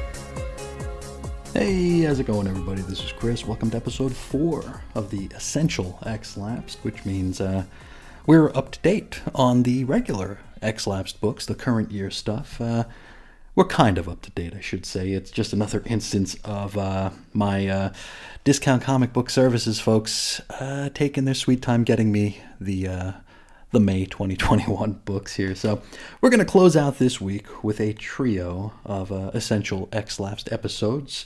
Of course, that is uh, so long as I don't get struck by lightning, a bus, or a train in the interim. But uh, today we're taking a look at X Men number four. Now, this one's kind of special because, uh, well, I mean, it's special for a lot of reasons here, but we're not actually reading this one from the essential uh, Uncanny X Men Volume 1. Uh, I'm actually using a, uh, what are they called? A replica or a fac- facsimile edition, I believe it's what it's called there where they basically remake the entire book, ads and all, which I really, really like. I like that idea. I remember when uh, Marvel and DC both announced it, I was kind of, uh, you know, eh, you know. But I tell you what, they're uh, they're really cool to uh, to have. Um, I've only got you know a couple of them. I do have uh, New Mutants number ninety eight because uh, I'm an idiot who passed up the opportunity to get that book for like 10 bucks a few years ago because I thought, nah, I'll find it in a dollar bin. Because, I mean, I found some crazy, crazy stuff in a dollar bin. So buying the first appearance of Deadpool for ten bucks felt like a uh, felt like I was cheating, uh, cheating on my uh, you know quarter bin roots, uh, and I've kicked myself basically every day since then. So I do have the replica edition of New Mutants '98. I also have this one here, X Men number four. It's not the first uh, replica book I bought, though. The first replica book I did buy was a replica version of Action Comics number one. I found that in a, uh, a 50 cent or a quarter bin um, at a local record store. And I want to say that it came from like uh, one of those loot boxes or loot crates or whatever they're whatever they're called. Those things that you know you get like a like a swath of uh, you know comic culture stuff. You'll get a Funko Pop, a keychain, a lanyard, stuff like that. And I found that, uh, and I mean this is me anecdotal, of course. You find a lot of the comics that are bundled with them in the 50 cent bins because I think the people who buy those things really don't care about the comic. they just want the little trinket they can put on their shelf or the thing they can wear around their neck and, and make it look like they uh, they care about comic books. Um, of course, that's not an all inclusive statement, not a blanket statement, but uh, it's uh, just something I've found from my experience digging in the bins. And you know, I actually uh, did a long form review on that issue of Action Comics number one, uh, which, boy, if you've never read Action Comics number one, um, well, you're uh, not missing a whole heck of a lot. Of course, there is that whole, you know, first appearance of Superman, first appearance of Lois, stuff like that. You know, important things, but uh, there's also like a dozen uh, stories that are really, really boring in that book. Um, I actually did that book as part of a uh, project I was working on over at Chris is on Infinite Earths, uh, and I, I, would imagine a lot of the folks listening to this, or at least some of the folks listening to this, might not know about uh, what Chris is on Infinite Earths was, and it was a, uh, and it still is a site, of course, but it started off as a uh, DC Comics site, DC Comics review site, every single day reviewing a different DC comic. And uh, around the time that Action Comics number 1000 was coming out, I decided to do a little project wherein I did reviews of 100 issues of Action Comics. I did the Action Comics 100, with the final review hitting on April 18th, 2018, the 80th anniversary of Action Comics number 1, and also the day that Action Comics 1000 came out. And the book I chose for that was this replica version of Action Comics number one. And I swear it took me eight hours to write this thing. there were like six billion pages in this thing, and it was so, so dry.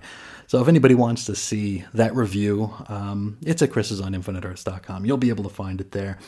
And I think at this point, I'm close to probably closer to 200 Action Comics reviews there than 100 because we did do the whole Action Comics Weekly thing. Spent, boy, uh, almost the entirety of 2019 reviewing every single story, good, bad, ugly, and different, of uh, Action Comics Weekly. It was a, a fun little project. Uh, not entirely uh, rewarding, but uh, I guess it was personally rewarding. Uh, it's just that at the end of the day, I was the only one that cared. But that pretty much sums up most of the things that I do. Anyway, I just took the scenic route to say this X Men issue was a uh, replica or facsimile version. so let's get into it here. X Men number 4, March 1964 cover date. Story is called The Brotherhood of Evil Mutants. Written and edited by Stan Lee with pencils by Jack Kirby. Inks Paul Reinman. Letters Art Simek. Colors, well, wouldn't you like to know? I know I would like to know, but uh, Whoever it is didn't get a credit. Um, cover price twelve cents. Now, uh, this is this one has a fairly iconic cover, and we could talk about the coloring errors on it, but uh, I think that's well trodden at this point, so we uh, we won't. Let's just get into it. Now, you'll never, ever in a million years be able to guess what sort of scene our story opens with. Now, you might be saying to yourself, Chris, you handsome devil, of course we know that this issue will be starting with four or so pages of the X Men training in the Danger Room, just like every other issue.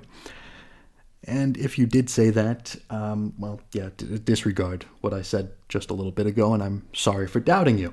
First up, it's Beast. And he does that thing where he acrobatically dodges obstacles and more or less bounces around. Everything looks to be going great for old Henry here until he goes to grab for something that he thinks is a rope. Turns out that it was just a uh, camouflage strip of paper. Um, Okay, I guess we'll allow it. Um, now, whatever the case, Hank drops into the pool, which ends his session. Cyclops commends him on surviving for a full 60 seconds, though Hank is still a bit down on himself for getting cocky and careless. Next up, it's Bobby, who, despite the fact that he's only 16 years old, also manages to do decently well going through his paces. Uh, it's certainly a bit dicier than Hank's outing. First, we see Bobby manifest an ice slide here, perhaps for the first time. Here's the thing, though, it's a little bit different he's literally sliding on it as he goes, like on his butt, like he's going down an actual slide. I think that's a neat touch that I didn't even realize was a thing. Usually we see him there standing, you know, and gliding along.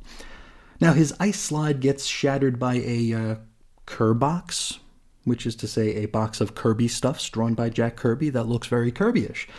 He is then dropped on a red hot cauldron, which looks like a giant pot of chili with a fan on top of it. Now, Bobby manages to create an ice rod with which he pole vaults himself out of danger. Beast then throws a 75 pound anvil at our boy, which, I mean, first of all, 75 pound anvil? Is that even worth an anvil? Uh, that's not very heavy at all. Uh, maybe I'm just used to seeing the coyote have like one ton anvils dropped on him. I don't know. Anyway, Bobby is able to react quickly enough to create another ice slide, which catches the anvil and then ships it around his back and slips it right back Hank's way. Just when it looks like Bobby's aced his outing, he is sprayed with hot steam. Now, this renders him back in his tidy whiteys, or I guess tidy yellows. I can actually tell the color here because, as mentioned 700 times, I'm looking at the facsimile edition. Warren then swoops in to hang Bobby from a piece of Kirby stuffs high up on the wall. Well, I guess maybe we can consider this payback for all of uh, Bobby's training shenanigans over the past few issues, or maybe Warren's just kind of an ass. Uh, whatever the case, this allows Jean to flex her mental muscle and slowly and gently lower Bobby to the ground using her telekinesis. Now, the professor is quite proud of her for doing so, despite the fact that we've seen her do far more impressive things to this point. Xavier then asks Jean to focus her TK abilities to unlid a large red box that has probably been sitting out for the entire duration of this training session. Inside the box is a large cake, which for some reason has 28 candles on it. Charles tells the team that this is their one year anniversary. So it's been a whole in story year since X Men number one. Um, I tell you, the sliding timescale works in mysterious ways, doesn't it? Anyway, they all sit down and stuff their faces on this cake that has been sitting out for quite a while. Now, Scott slices the cake using his optic beams. Bobby still hasn't put a shirt on, and uh, poor Hank must be watching his figure because he's not shown eating any of it. From here, we shift scenes to another crowded table full of mutant, uh, well, a pair of mutants, and a pair of folks we long thought were mutants. This is the first appearance of Quicksilver, the Pretender, Toad, and Mastermind.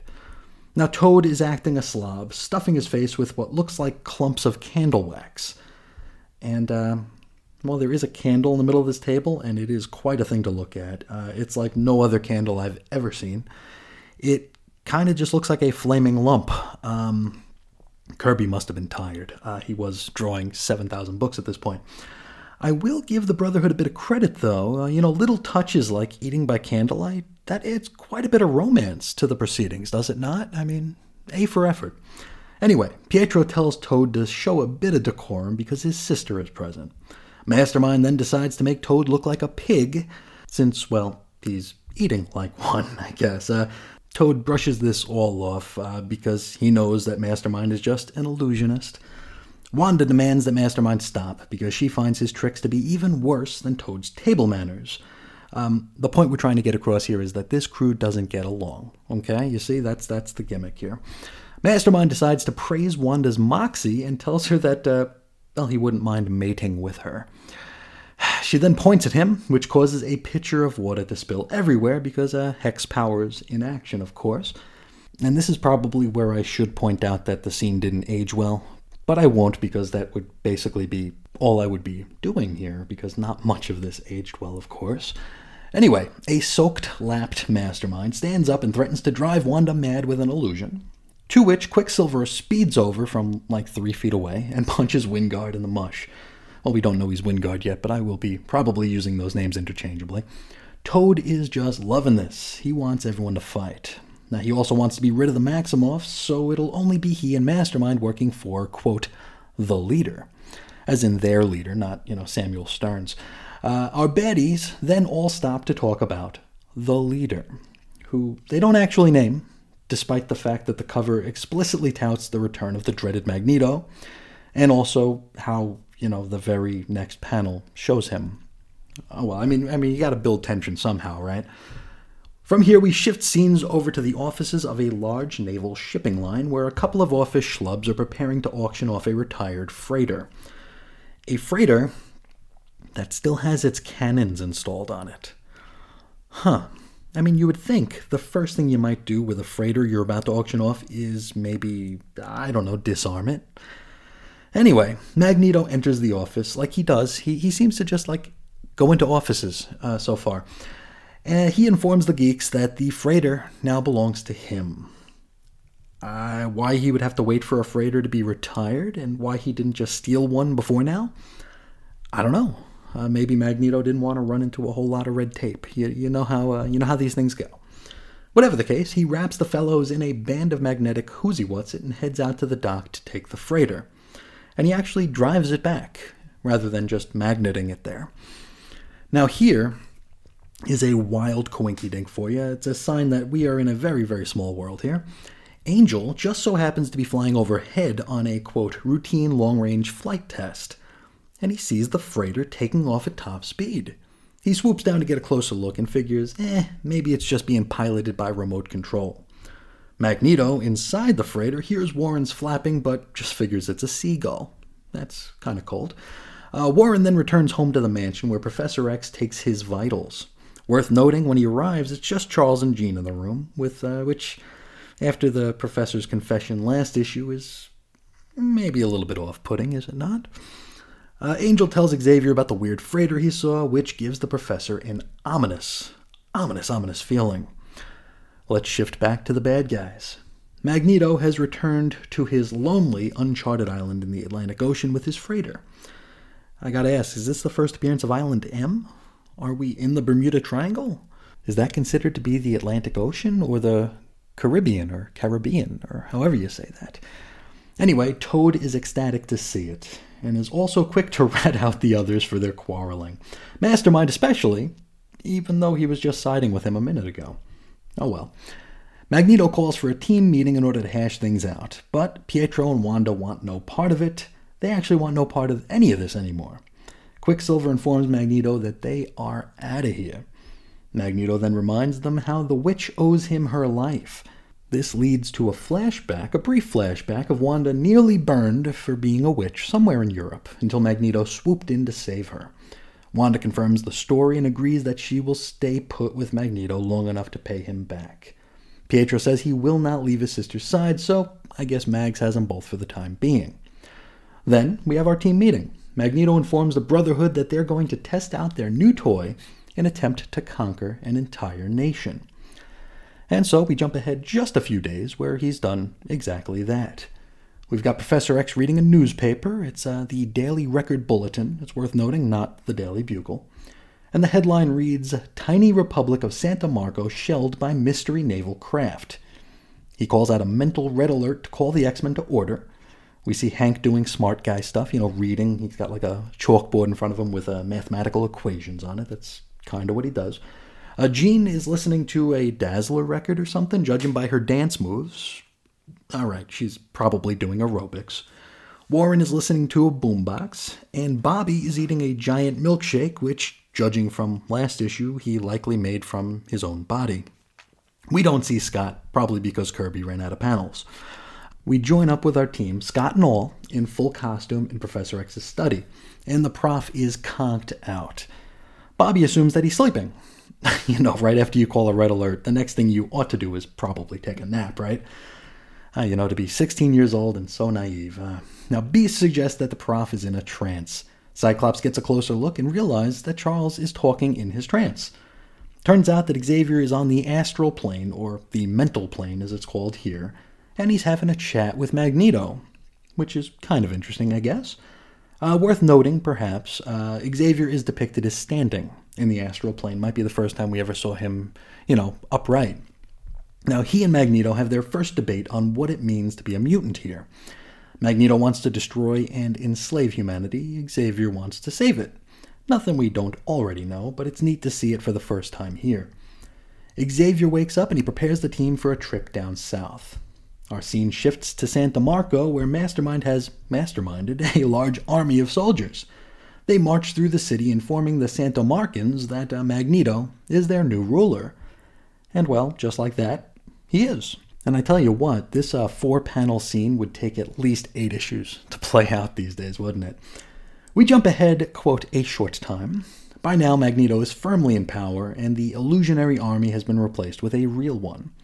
The evil army all wear M armbands, which, uh, you know, soldiers wearing armbands might evoke a certain evil army in the real world, uh, and one that we wouldn't think Magneto would want to emulate.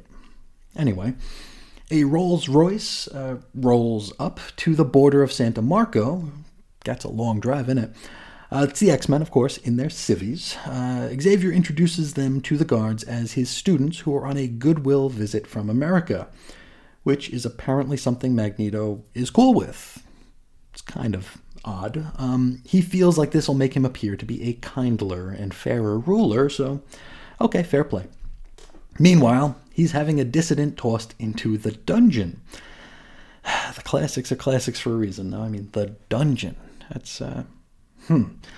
Then Magneto gets a uh, weird look on his face, kind of like his lunch might not have agreed with him or something. Uh, he senses the X Men which I mean, we know he doesn't have any mental powers, but uh, I suppose we'll allow it. And this isn't the last that we're going to hear about Magneto having some sort of weird mental abilities. Um, we shift over to the X Men, who look to be staying at, I don't know, a Holiday Inn or something.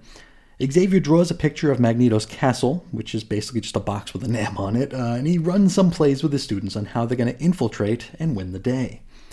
We start with Beast, who approaches the castle and, after climbing up a rampart, takes out a pair of army men with a drop kick. He is then bumped off the wall by Toad, who hits him kind of like a billiard ball. Hank manages to grip into the wall as uh, as not to go splat on the in the down below. Then Mastermind does his uh, illusion thing, uh, making Hank believe that the wall is made out of smooth glass, and so he slides all the way down, probably really, really rubbing his fingers and uh, maybe chest quite raw. Next, Angel, uh, well, he flies by, drawing a bunch of gunfire from the M soldiers. He then flies up higher and yanks a high tension electrical wire off the wall and drops it onto the baddies, very nearly electrocuting them. So much for uh, Kill No Human, eh? Eh, different times, different eras. What are you going to do? Um, then Quicksilver rushes into the scene. Uh, Archangel baits old Pietro to running face first into a wall. So, uh, not the most impressive first outing for our speedster, is it?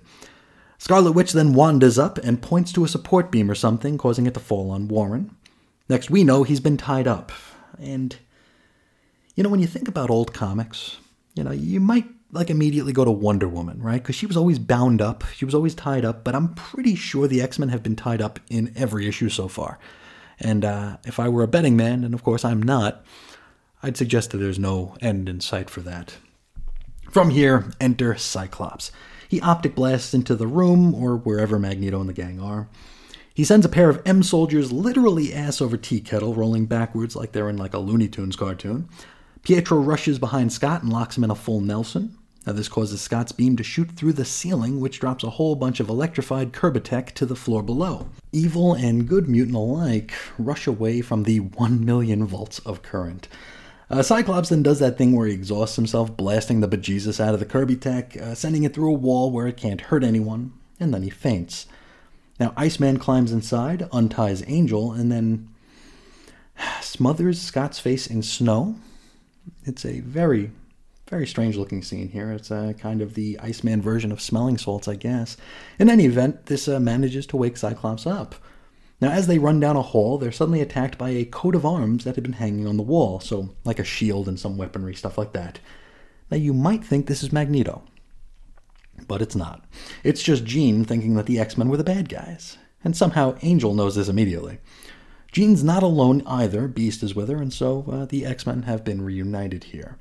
Then a wall of flame rushes towards them, and they run down a hallway to a dead end. So it looks like it's curtains for our kids. But then Professor X wheels through the flames because you see, it was just an illusion. Warren kicks himself for being hoodwinked by this trickery. We then rejoin the bad guys, and uh, Magneto has decided it's time to uh, retreat, you know? Which seems a little bit hasty, but what do I know? Now, before the Brotherhood leaves, however, he would like to plant a pair of bombs one small one and one nuke. Uh, now, the small one is set to take out the X Men in the castle, and then the nuke will wipe out the entirety of Santa Marco. That uh, sure escalated in a hurry, didn't it? Um, now, back to the X Men, who are rushing toward the tower chamber where Magneto is hiding out. Uh, Beast goes to lunge for the door. However, Professor X realizes that it's been booby trapped with the smaller of the two bombs. And so he throws himself out of his wheelchair to take the brunt of the blast himself. You know, rather than just making everyone stop running with his mental powers, which, again, what do I know? Cyclops then blasts through the door, and they see the Brotherhood escaping down a slide or a trash chute or something. Uh, whatever it is, it looks a lot like a lot of fun, and I wish I had one built into my house. Magneto warns that Santa Marco is about to be blowed up with the nuke. Scarlet Witch feels very bad, very uneasy about the loss of innocent lives here, but feels she has no choice in the matter. Quicksilver runs back up into the tower where he disarms the nuke before leaving. He makes sure to tell the X Men that he's not on their side, but he won't stand by to see an entire nation be, you know, blown off the planet. We wrap up with the X Men huddled around Professor X. He tells them to leave him behind, forget about him even. Now you see that bomb blast rendered his mental abilities deadened. His greatest weapon, his mind, is now a dud. He has no more powers. Will the X Men ever be able to move on? Well, we'll find out next time. But for now, let's talk a little bit. I mean, there's not a whole lot to say about this issue, but uh, we should probably talk about it all the same. Starting with uh, well, sweet fanciful Moses, do they fit a lot of story in here? I mean, they they really cram the gram into these uh, these Silver Age stories. It feels like where we started today was several days ago. I mean, there's just so much story here. Uh, definitely a uh, pendulum swing from today's comics to yesterday's comics. I, I, do wish we found that happy medium. It seems uh, like the perfect amount of story and the perfect amount of decompression is just uh, a bullseye that it's just uh, kind of hard to hit here. So, what are our main takeaways uh, other than the fact that this this took a long, long time to read and a long, long time to write about? Um, this is the first appearance of the Brotherhood of Evil Mutants, of course. That is um, probably why there is a facsimile edition of this book. Uh, probably has a lot to do with uh, the Pretender, this is her first appearance, of course, and uh, she is everyone's favorite comic book character at this point. So it stands to reason that uh, her first appearance would get the special facsimile treatment. Now, it's pretty cool that she and Quicksilver are, uh, they're kind of here out of obligation, right? I'd forgotten that this was made, like, apparent even as far back as their very first appearance. It's like I said uh, when we started this little uh, side project, it's been boy, uh, every bit of 20 years since I read these things for the first time and the last time. So, uh, yeah, it was uh, unclear whether or not there was any sort of moral ambiguity in the Maximoffs or if they were just, you know, full blown bad guys it's at the start here. It's cool to see that they weren't. It's cool to see that uh, they're here only out of obligation, or Wanda's only here out of obligation to Magneto for saving her in Europe, and Pietro is just uh, you know, very protective of his sister, so he's not going to leave her alone with the rest of these goofballs.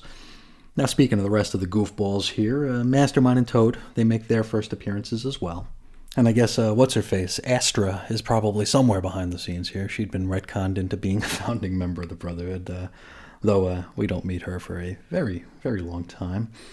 But it's a it's a pretty decent little crew here. Uh, they, uh, you know, when they put together a team like this, you would figure that they would try to do like the opposite number of the X Men, right? I mean, that's kind of just Silver Age 101, right? You have a, a superhero team, and the villain team is usually just like you have the really strong one who goes against the strong character. You got the the flying one who goes against the flying one. You got the magic one that goes against the magic one.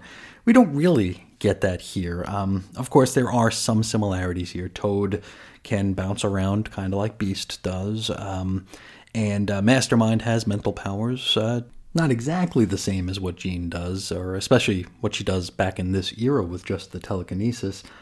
But you know, there I guess there are enough similarities there to maybe you know draw a line of uh, comparison there. But uh, whatever the case, I like the fact that they're not just dark mirror versions of the X Men. I, I think it's more creative this way. It's also a little bit more fun this way. You have goofier characters here, where you know you got Toad, you know, picking sides here. He's first he hates the Maximoffs because he wants to he wants to show that he's the most loyal to Magneto and figures that oh if the two of them are gone, it's just between him and Mastermind at that point. And then as soon as Magneto shows up, he rats out Mastermind for being a jerk too. So I like that. I like that you know Toad is basically a toady.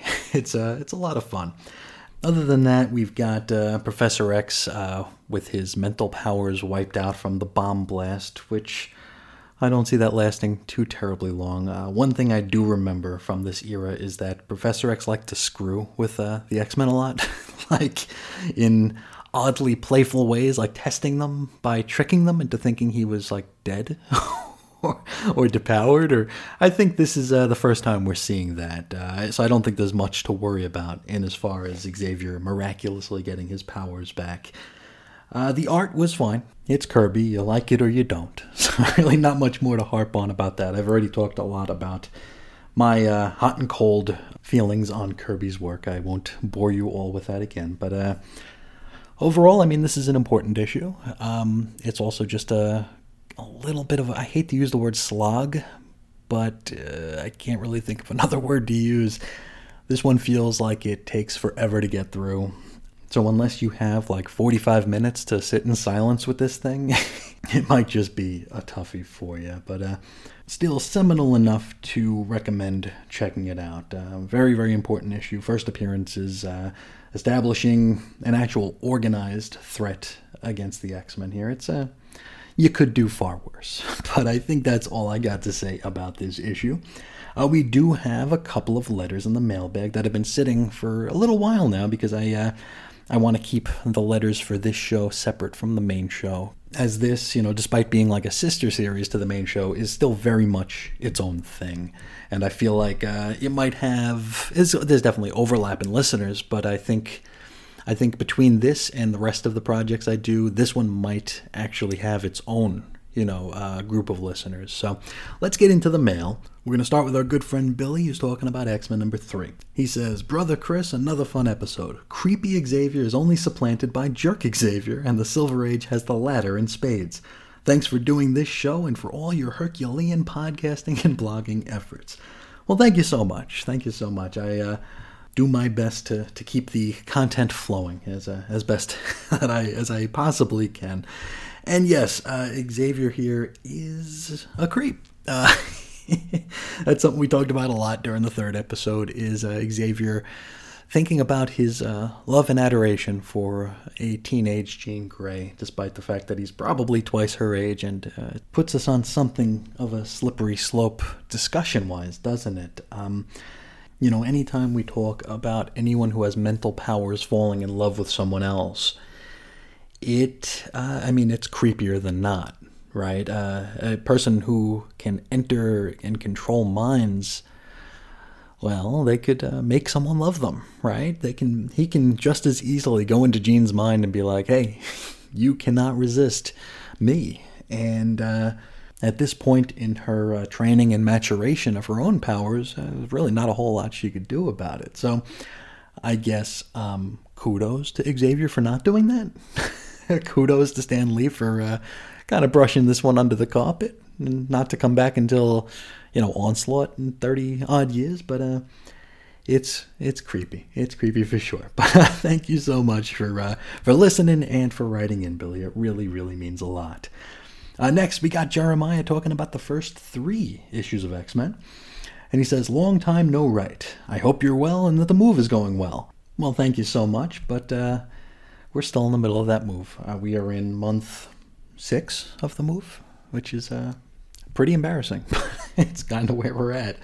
Uh, Jeremiah continues Now that I'm vaccinated and restrictions have eased a little, I've been in the car more, which means I'm actually listening to more podcasts. This past Sunday, I was out comic hunting and listened to all three episodes of The Essential X Lapsed. They were so much fun. I too have a fondness for, for the essentials and showcase volumes. They were a very affordable way to get those old comics that might otherwise be difficult to obtain. I'm looking at you, Marvel Masterworks. My brother actually gave me that Silver Surfer volume you mentioned as a Christmas gift a long time ago. Oh, that's awesome. The essentials are just so cool. I've got such a soft spot for them. And I do remember like uh, the Marvel Masterworks and the DC Archives those were on shelves when I first got into comics, or maybe a couple years into my uh, my comic collecting career, and they're not very thick books. You know, that's one thing about the Masterworks and the archives as well.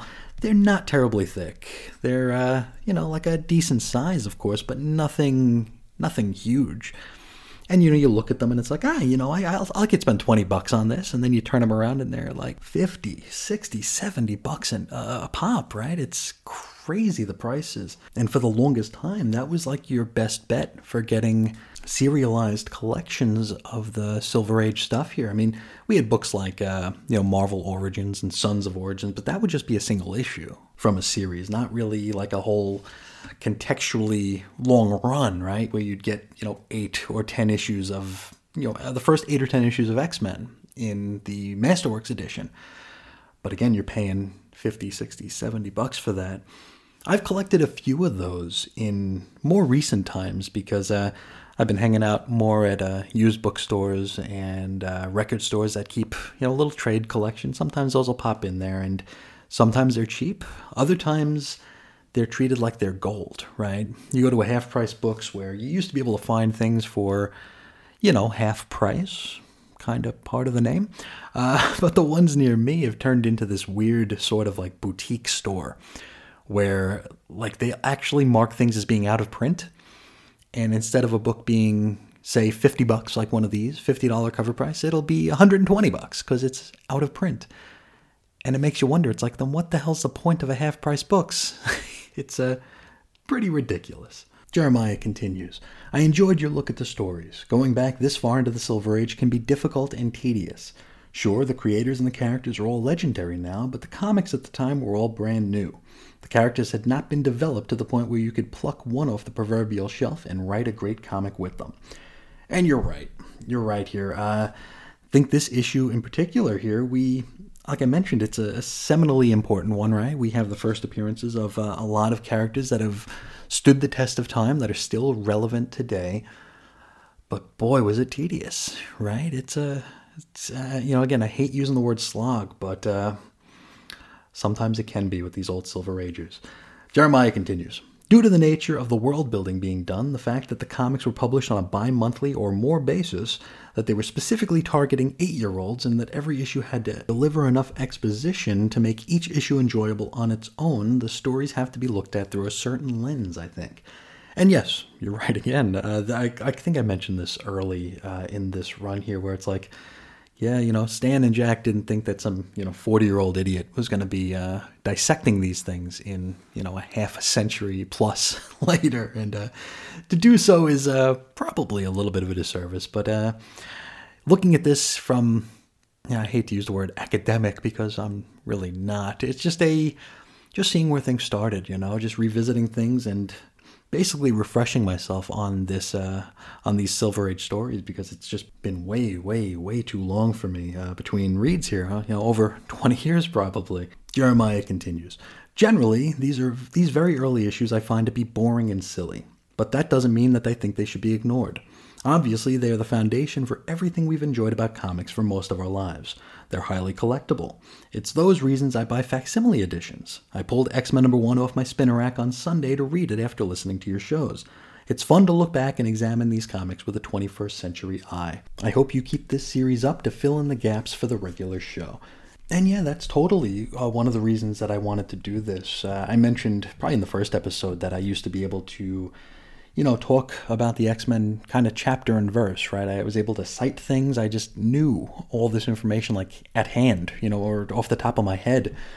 And I lost it. I lost the ability to do so. So I like I like having the ability to do that. Even if it means that I'm going to be like seeing things where, where they aren't in the current year stuff. Like, I'm going to probably think that Fred Duncan is there, despite the fact that I don't think we've seen him in 45 years. But uh, I, I just like getting getting and sharing the context here. I know that a lot of people agree with you that these issues are boring. I'm one of those people who agree with you. These issues can be boring and they definitely can be silly.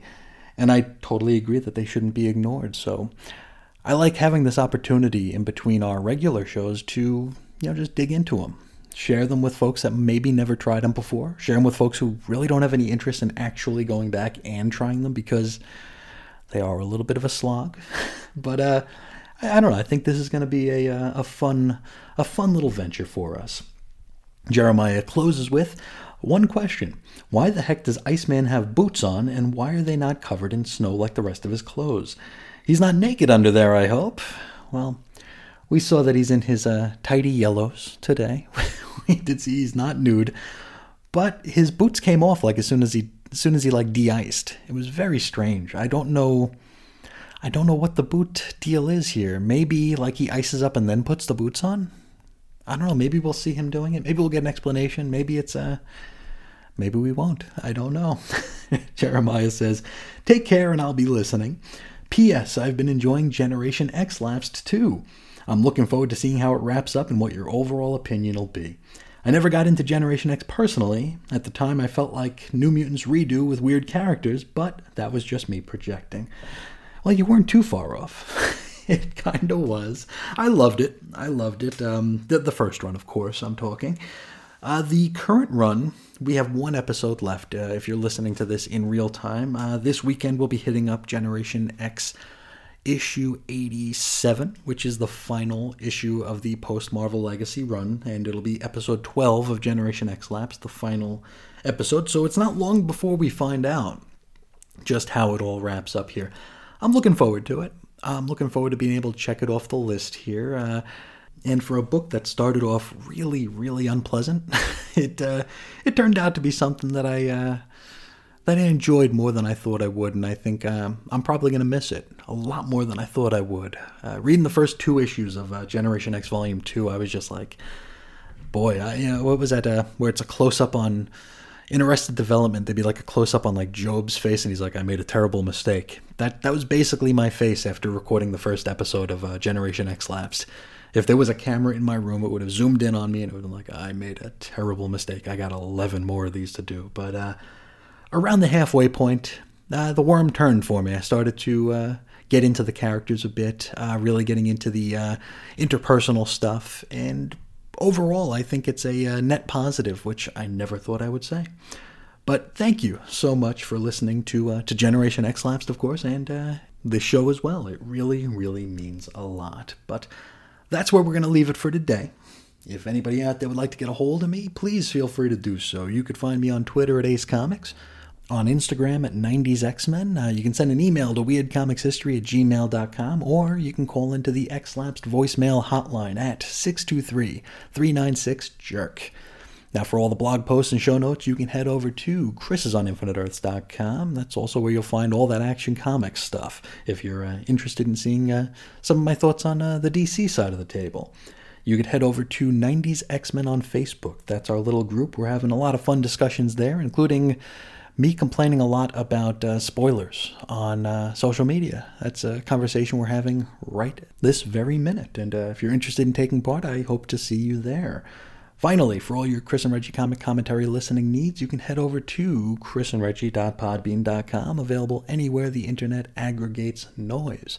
And if you like what you hear there, or at least appreciate the effort behind it, I would love for you to spread the word and share the show and uh, tell a friend or two and ask them to do the same. It would really, really help the show out and really mean the world to me.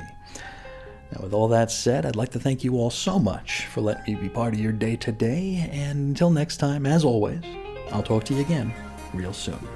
See ya.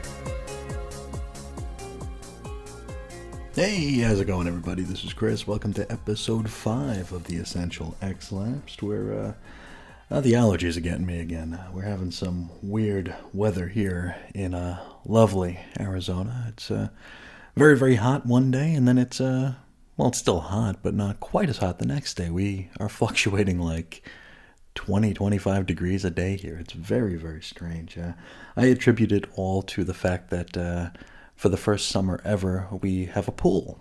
And uh, so it can't stay all that hot, right? It's got to get cold to make sure that uh, we don't get to use it nearly as much as we might want to. And uh, the thing you got to know about me is uh, my skin is so white that it's just about see through. So um, the pool is a uh, late in the day uh, event for me. It has to be when the sun isn't, you know, right on top of me, so I don't uh, just burn to ashes and uh, blow away in the breeze. So in the evening, it's a little cooler, and uh, it's been quite a pain. Uh, the allergies are just a cherry on that Sunday. But enough about all that. We got a uh, comic to get to here, and uh, this is another one where Stan the Man is at his Dickensian best here. It's almost as though he's getting paid by the word. A lot, a lot of words in this issue. This is X Men number 5. Had a May 1964 cover date. The story is called Trapped One X Man. Written and edited by Stan Lee with pencils by Jack Kirby. Inks Paul Reinman, letters S. Rosen, colors. Wouldn't you like to know? I know I would. If you do know, please let me know and then I can uh, give them proper credit. Cover price 12 cents American. Alrighty, so we open pretty much right where we left off last issue. Uh, the X Men are bringing the injured and now depowered Professor X back home to the mansion. Now, they seem to vacillate between Xavier being just depowered and in almost a vegetative state uh, throughout this issue. It's very, very weird. Anyway, upon arrival, Bobby realizes that he's got the key to the school, but he would have to defrost in order to get it, which just seems like really poor planning to me. Thankfully, they have the master key in the uh, form of a narrow optic blast through a keyhole, which not only unlocks the thing, but blows the door wide open. Inside, Jean gently and carefully lifts Xavier out of his chair and lowers him into his bed. Uh, probably a dream that he's had many, many, many nights. Again, now you wouldn't know if he's awake, asleep, comatose, or even if we're going as far as to being in a weekend at Bernie's sort of situation here. It's you just don't know. Anyway, the strangest teenagers ever lament the fact that from this point on, they're on their own until Beast hears a car pulling up outside, which kind of shatters the uh, the somber uh, mood. Now you might be asking, who could it be? Well, it's Jean Grey's parents, who, if the timeline established last issue is accurate, likely haven't seen their daughter in over a year. It's a good thing they're able to stop by for about five minutes.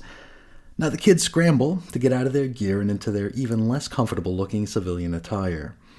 And here is where we get a bit of a refresher on just who these kids are. Uh, we got Iceman, he defrosts, rendering himself back into, quote, plain Bobby Drake. Now, it looks like he's a big fan of the Marvels, uh, judging by the pennant in his bedroom. Reminded me that pennants were even a thing. You know, growing up, I had a ton of New York Mets pennants in my bedroom. I wonder if they are still something that uh, people buy and uh, hang up on their walls. I guess you'll have to tell me. Um, the angel uh, straps his wings down to become the devil may care young blue blood Warren Worthington III. Beast puts his glasses on and reflects on how he's not actually a fan of the Beast identity, and he'd much rather just be some genius, you know. Scott, well, he puts on his ruby quartz shades and does that thing where he whinges a whole lot about the curse that is his powers. Which, I mean, he will probably be doing at least once per issue for, uh, well, a very long time. Now, Jean heads to the front door while waxing aloud about how her family had been led to believe that Xavier's is just some progressive private school, and how they don't know about her uncanny abilities or the true nature of this place. And she lets her folks in. Now, moments later, the Greys are introduced to the rest of the crew, who they feel like they already know due to Jean's correspondence. I mean, this is the early 1960s, right? Yeah, you would think parents in the early 60s would feel, I don't know, maybe a little bit weird about their daughter being the lone girl shacked up with four teenage boys. But uh, whatever, I guess. And I mean, that's not even accounting for the uh, the perverted uh, professor, but what are you going to do? Now, Warren apologizes for the professor's absence, claiming that he's been unavoidably detained. Jean's mother takes a weird sidebar to chat up Scott about his strange red shades, and she even goes to pull them off his face to get a better look. Which, I mean, Cyclops does not take that all that well. Uh, he shouts at her not to touch him before collecting himself a bit uh, in order to explain that he's just got an eye infection and uh, he's sure she understands. The Greys then go on a tour of the facility, including stepping into the danger room. Now, Hank explains that their new gym equipment hasn't yet been delivered to explain away why uh, there's this giant empty room in the middle of a mansion. The tour then heads out of the danger room, but the door shuts before Scott can exit the room. This triggers the auto start program, and uh, so whether we want it or not, we're going to be getting a training scene right now. Now, here's the thing the danger room is set to run the Beast scenario, but it's Cyclops who's here. And so we get a page of Cyclops bouncing around the danger room like Beast until the time runs out.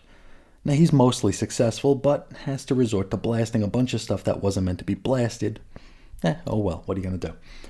At this point, it's time for the Greys to leave. Uh, you know, I mean, they're happy to see their daughter doing so well, and uh, they figure maybe they'll see her in another year or two. They are disappointed that they didn't get any FaceTime with Xavier. Now, Jean's mom, she finds him to be quite the charming man. Jean's dad's like, yeah, he's charming, but he's also a lot more than that. He, it's, it makes you wonder if they'd even mind if they knew that he was like perving around their little girl. Uh, they might, they might welcome that. I don't know. Now, as they leave, they drive by a peculiar-looking fellow who we recognize as being Mastermind from Magneto's Brotherhood. Now, he's been tasked with finding the X Men secret headquarters, and oddly enough, out of all the neighborhoods on this entire planet, he's somehow walking around Salem Center. And here's a even stranger part than that. He doesn't even know that the X-Men are nearby. He's just there. Very odd. Magneto then calls him on his Apple Watch to call him back to base. Quicksilver soon arrives in one of Magneto's silent magnetic jets. Then after picking up Wyngarde, they're off to Asteroid M. Upon arrival and docking, Mastermind is tackled by the Toad, who excitedly wants to know if he destroyed the X Men.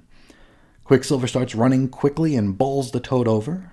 Mastermind then hits him with the illusion that he's been wrapped up in heavy cloth. Oh boy, heavy cloth. That's pretty hardcore, isn't it? Magneto enters and demands order. Toad then goes on full goes into like full on lackey mode. He tells Magneto that he's the only member of this crew who's really and truly loyal to him. We learn here that Magneto and the Brotherhood have spent the past several weeks trying to track down the X Men. So it took the X Men several weeks to get back from Santo Marco?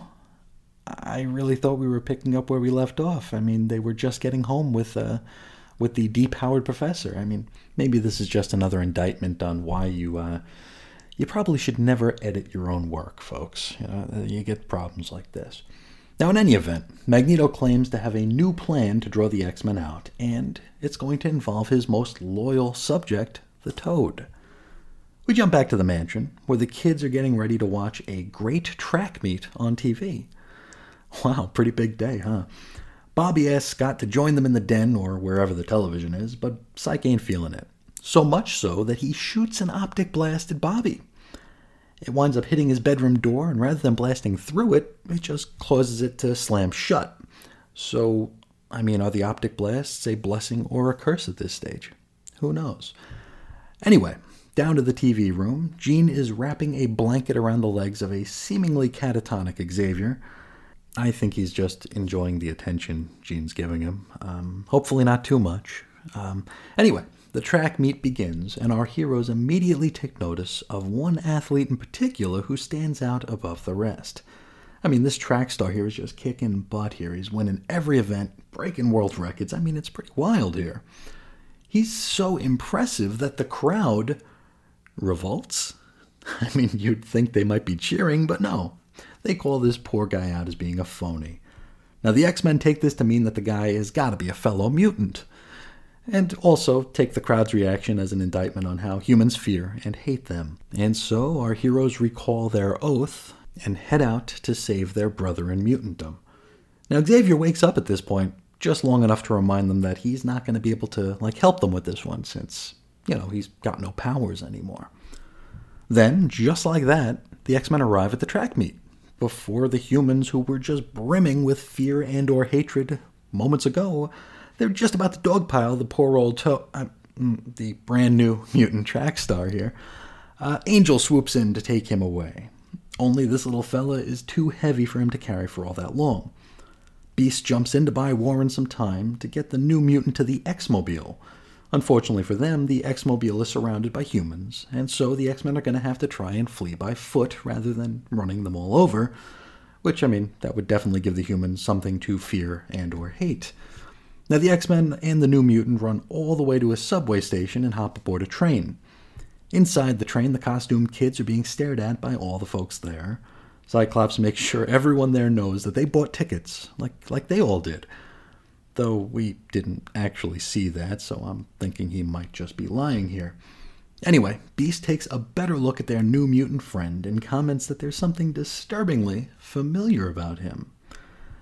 Well, maybe it's the fact that he's wearing a big old rubber face mask. That might be enough to tip you off, right, Beast? Um, Beast rips the mask off the kid, revealing him as the toad, of course. Duh.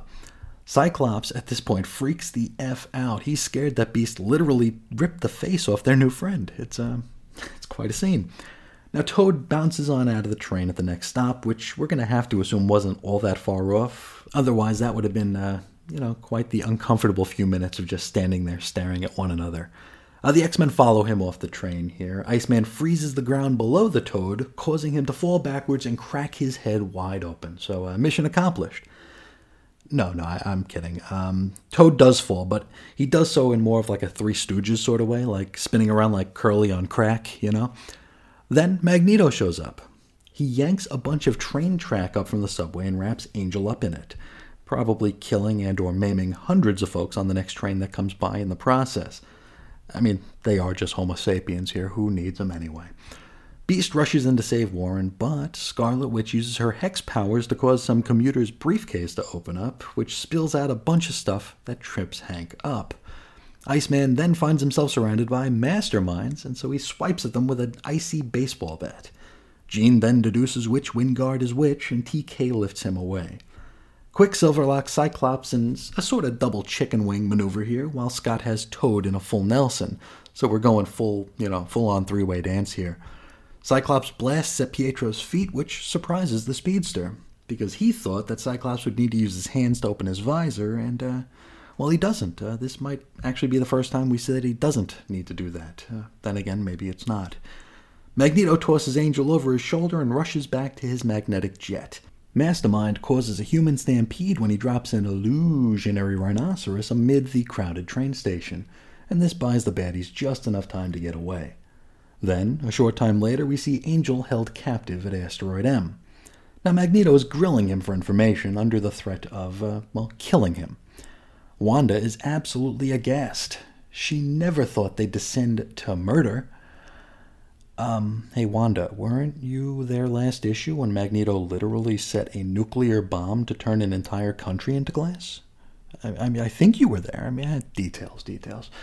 Magneto then begins to sort of kind of torture Warren to try and get the information out of him. He wants to know where the X Men are hiding out. He nails him with a flashing light beam to ensure that he won't get a moment's peace until he talks, and then he starts blasting high pitched sirens to really drive the point home. Our boy Warren, though, he ain't gonna talk. Back on Earth, the rest of the X Men have captured Toad and are uh, wondering just what in the world to do with him. Then, Toad starts to sleepwalk, and then sleep talk. He mutters about how he must return to Magneto. And the X Men just kind of follow him. Toad then rolls down his sock, revealing a communication device which he uses to summon a magnetic jet. And when it lands, the X Men all load inside as well, and uh, bada bing, bada boom, they are shipped off to Asteroid M. Now, Toad exits the craft, much to uh, Mastermind's surprise. Uh, this tells the X Men that he wasn't just leading them into a trap, but uh, was actually just in a trance. Now, they're really edging on the idea that Magneto has some form of mental power here, and uh, this won't be the last time we see this. Now, Beast swoops in and drop kicks the toad right into Mastermind. Wyngarde reacts by illusionally turning Hank's legs into dough. Cyclops reminds Hank that, hey, it ain't real, it's just an illusion. Uh, and I mean, that doesn't much matter though, because, you know, Beast knows that this is an illusion, but still can't move his legs. So I'm really glad that they addressed this. Mastermind then pulls a real gun out and starts shooting at the Beast. By now, thankfully, his legs are all better. Cyclops then blasts a pistol out of Mastermind's mitt. Then Magneto puts on this weird tiara thing. Uh, he puts it on over his helmet in order to amplify his mental control over metal. So he's basically going to turn the entire asteroid into a weapon. And just like that, a small piece of sheet metal falls right onto Cyclops' head and wraps around it tight. Then a weird metal apparatus wraps itself around Jean and uh, I'm sure the professor is very, very displeased that he wasn't there for that. Bobby and Hank are then attacked by a bunch of flame jets. Iceman gums up the works with his slush. He then freezes the apparatus on Jean while Hank pries the bit of sheet metal off of Scott's dome. Magneto spies all this via a monitor and decides to just lock the X Men in an area before blasting them out of the airlock. Now, Wanda is not cool with this, and so she hexes the control panel. Magneto steps to her threateningly, but Quicksilver rushes between them and tells Magneto that he will not be harming his sister. Now, before this argument can escalate much more, uh, Cyclops blasts his way into the control room here. This is something Cyclops seems to do. When Magneto's hiding behind a wall, you can count on Cyclops to blast his way in. He then asks Quicksilver and the Scarlet Witch to leave Magneto and join the X Men. Now, they refuse. They, you know, they don't want to be left out of the MCU movies that are going to come out in a half century. So, uh, uh, Pietro and Scott then spend a couple of panels punching each other while Beast and Iceman attempt to free Warren from his glass cell. Jean then TKs a chemical tank into the glass, finally busting it open, but somehow not causing an explosion. So I guess it's all about that gentle touch, right? Anyway, it's uh, it's time to fight.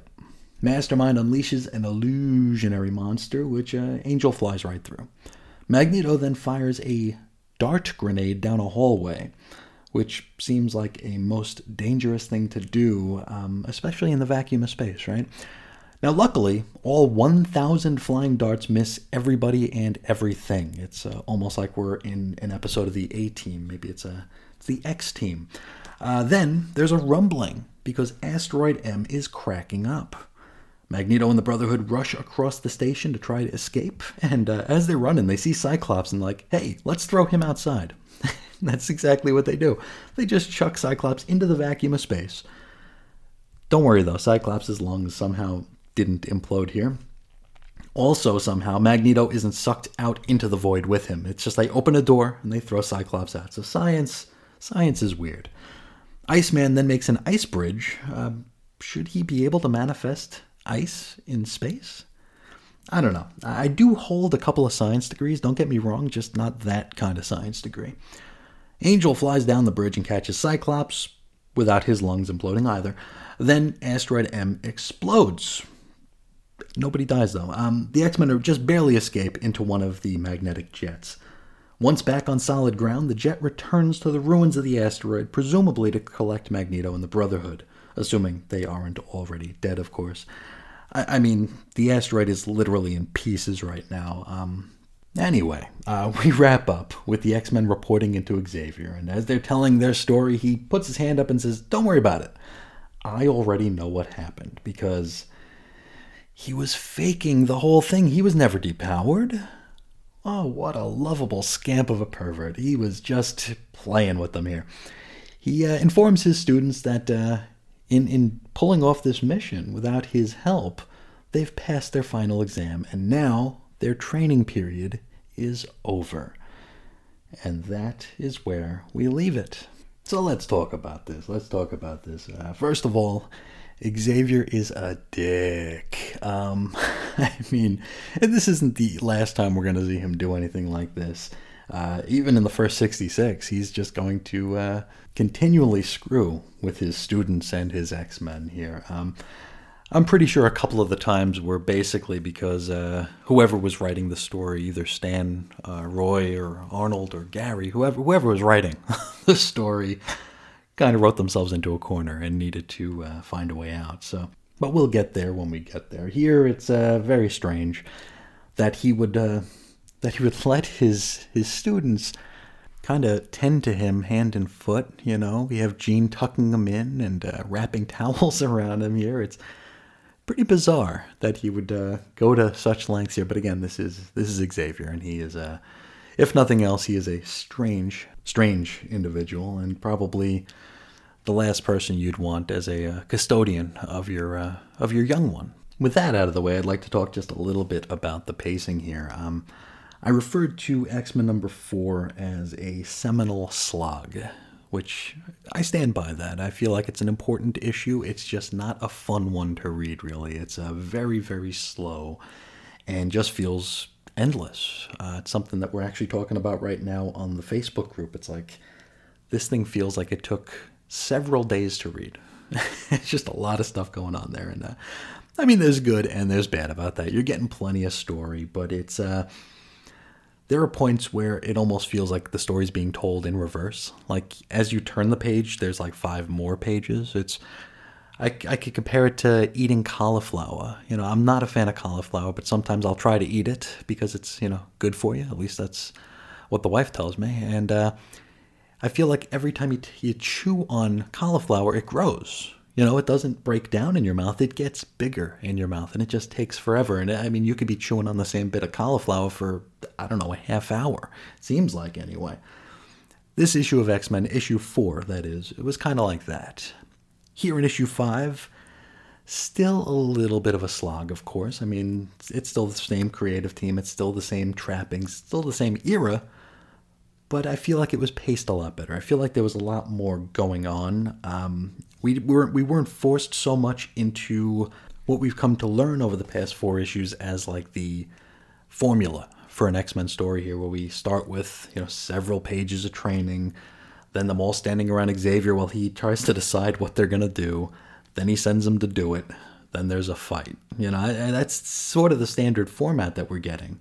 Here, I feel like Stan and Jack kind of jazzed it up a little bit. Here, we did get a, a training scene because, of course, we did, but it was uh, it was different. You know, we had Scott locked in the danger room, uh, going through Beast's paces, and I, I, think that's an interesting and clever and uh, creative way to remind us that this is a school, remind us exactly what the danger room is, and not devote you know a, a quarter of the issue to it you know, we, we got we got the point, right? We got the point of what the uh, the danger room's all about.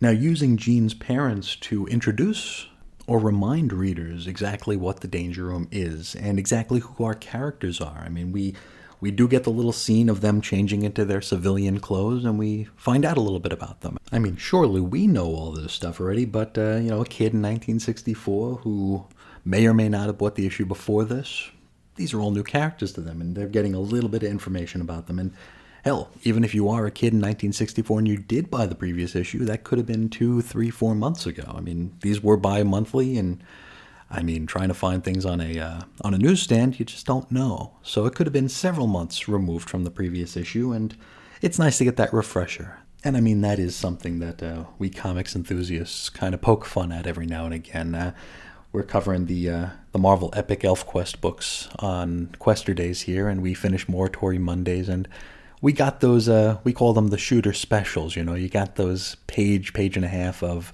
everybody says their name and what their powers are, and or what their story is to to remind us that you know back in the day, every issue of a comic could possibly be someone's first. It's certainly not like current year. And the example that we always kind of give when we're joking about this is like, you know, an issue of X Men opens and it's like, here's Wolverine with his razor sharp adamantium claws. It's you got to mention all that stuff because uh, you know there are new readers out there, or there are lapsed readers out there, or uh, maybe just plain forgetful readers out there. So I thought this was a creative way to do that without actually just uh, hitting us with, you know, expository narration boxes. Here we actually see them having to get out of their costumes and into their uh, into their civilian clothes here. We get to see them out of costume. We get introduced to them here.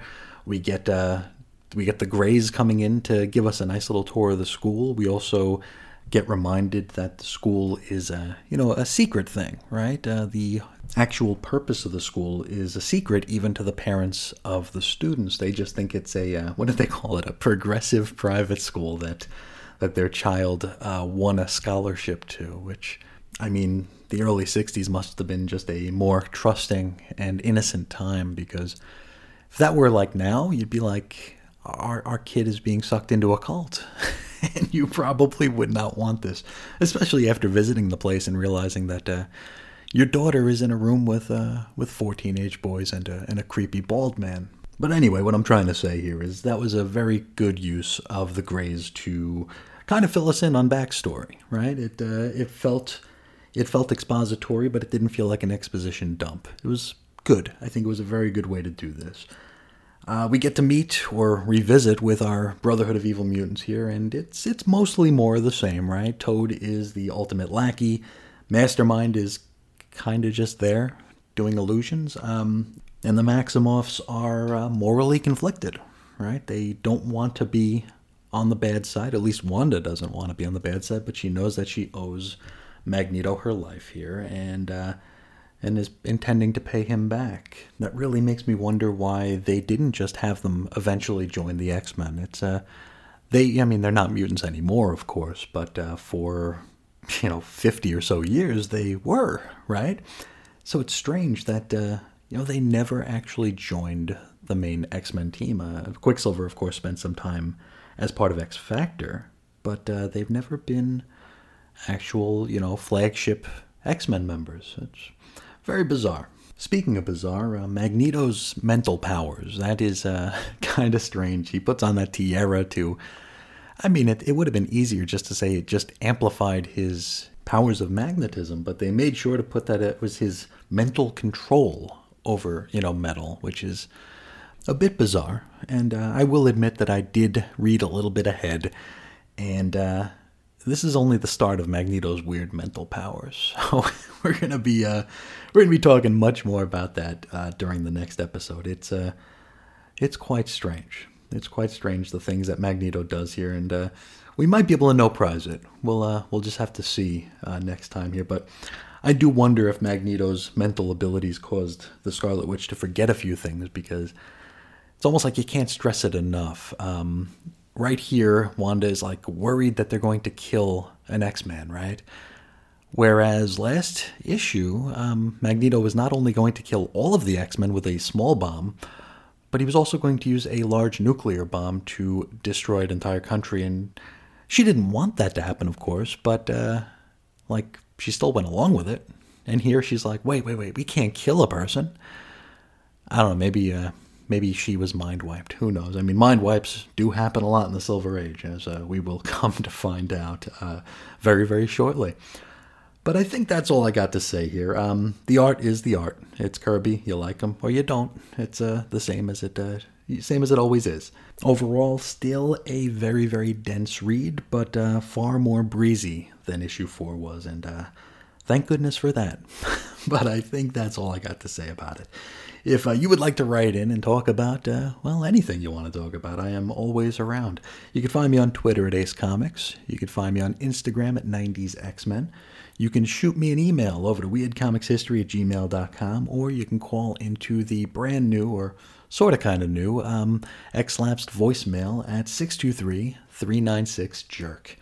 Uh, you could find blog posts and show notes over at chrisisoninfiniteearths.com. You could check us out on Facebook. The little group is 90s X-Men, and it's uh, seems to be growing by the week. So thank you to everyone taking part there, and uh, thank you for sharing in the conversation. We're having a really, really good time there. Uh, finally, for all your Chris and Reggie comic commentary listening needs, you can head over to chrisandreggie.podbean.com, available anywhere the internet aggregates noise. And if you like what you hear there, or at least appreciate the effort behind it, I would love for you to spread the word, share the show, and uh, maybe tell a friend or two who uh, who might be into comics, might be into the X Men, or might just want to hear uh, a couple of New Yorkers shoot the breeze about uh, comics and life. Uh, it would really, really, really mean a lot to me. Speaking of which, it means so much to me that you'd share a little bit of your day with me today to listen to my nonsense and uh, discussing X Men number 5. So thank you all so, so much. And until next time, as always, I will talk to you again real soon. See ya.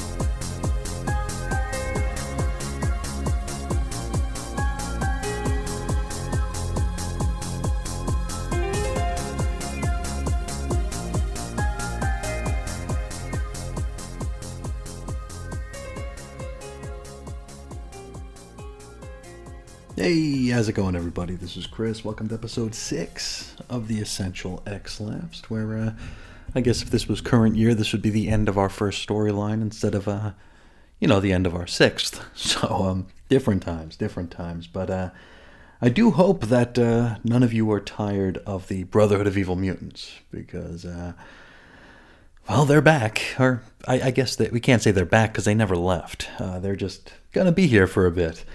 Now, today, of course, is X Men number 6. It's had a July 1964 cover date. The story is called Submariner Joins the Evil Mutants.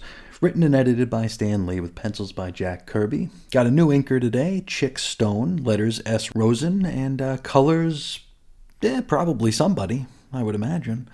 Cover price 12 cents. Now, we look at the cover, and, you know, it might not look like it's all that special, right? Uh, especially looking back on it now, right? It's just uh, Namor the Submariner. He's there, or as I used to call him as a kid, Namor the Submariner. I, sorry, I you know I am dumb, uh, but we see him on the cover, and looking back on it now, it doesn't look like a big deal. But this is actually the first sign that the X-Men are part of the shared Marvel universe, right? That's uh that's pretty important. Namor has been showing up in other books here, and we're actually going to get some editorial footnotes to other books in this issue. So, I think with this 6th issue, the X-Men are firmly planted as a part of the shared Marvel universe, which pretty cool. Now, let's open this sucker up. We open with the X-Men gathered around a table eating dinner. Now, we learned that the school chef had the day off, and so Jean had to pitch in to prepare the meal. Uh, I guess no comment? I don't know. I, I, I prepare all the meals at my house, so uh, it's uh, maybe this didn't age well. Maybe it's just a sign of the times. Who knows? Anyway, the rest of the fellas seem to have uh, rather poor table manners. Uh, Beast is reading Advanced Math, one of my favorites. Uh, this is written by Simic, uh, which is probably a misspelled reference to Marvel's other letterer. Now, Beast reaches across the table to get, I think, some sugar. It's a little, you know, bowl of something. Now, Cyclops takes this as a tremendous lack of decorum, and so he, uh, he blasts Hank's hand with an optic beam. Um, isn't Scott like constantly whining about how powerful and horrifying his powers are? And he just uses them to blast poor Hank's hand, who's just reaching for some sugar. Oh well. Um, now, Bobby is about to chow down on a slice of pie, which he decides to make a la mode by using some of his own ice slag, which. I mean, we, we really don't need to discuss the differences between snow and vanilla ice cream, right? I mean, Bobby even goes so far as to refer to the goop that his body just produced as ice cream. Come on, dude. Uh, now, before he could chomp down on the pie, however, Jean TKs it away from his maw, instructing him that, uh, you know, use, a, use a fork, don't be an animal. Now, Warren takes this opportunity to hit us with a little bit of exposition. He explains that mutants and Homo sapiens really aren't all that different, outside of, you know, having powers and all. I mean, he has wings. Jean then reminds us that, hey, you know what? Maybe there are a lot of mutants out there that, you know, we don't even know exist just yet. And Xavier is pretty sure that this is, in fact, the case. Now, as he talks, he's reading the morning paper.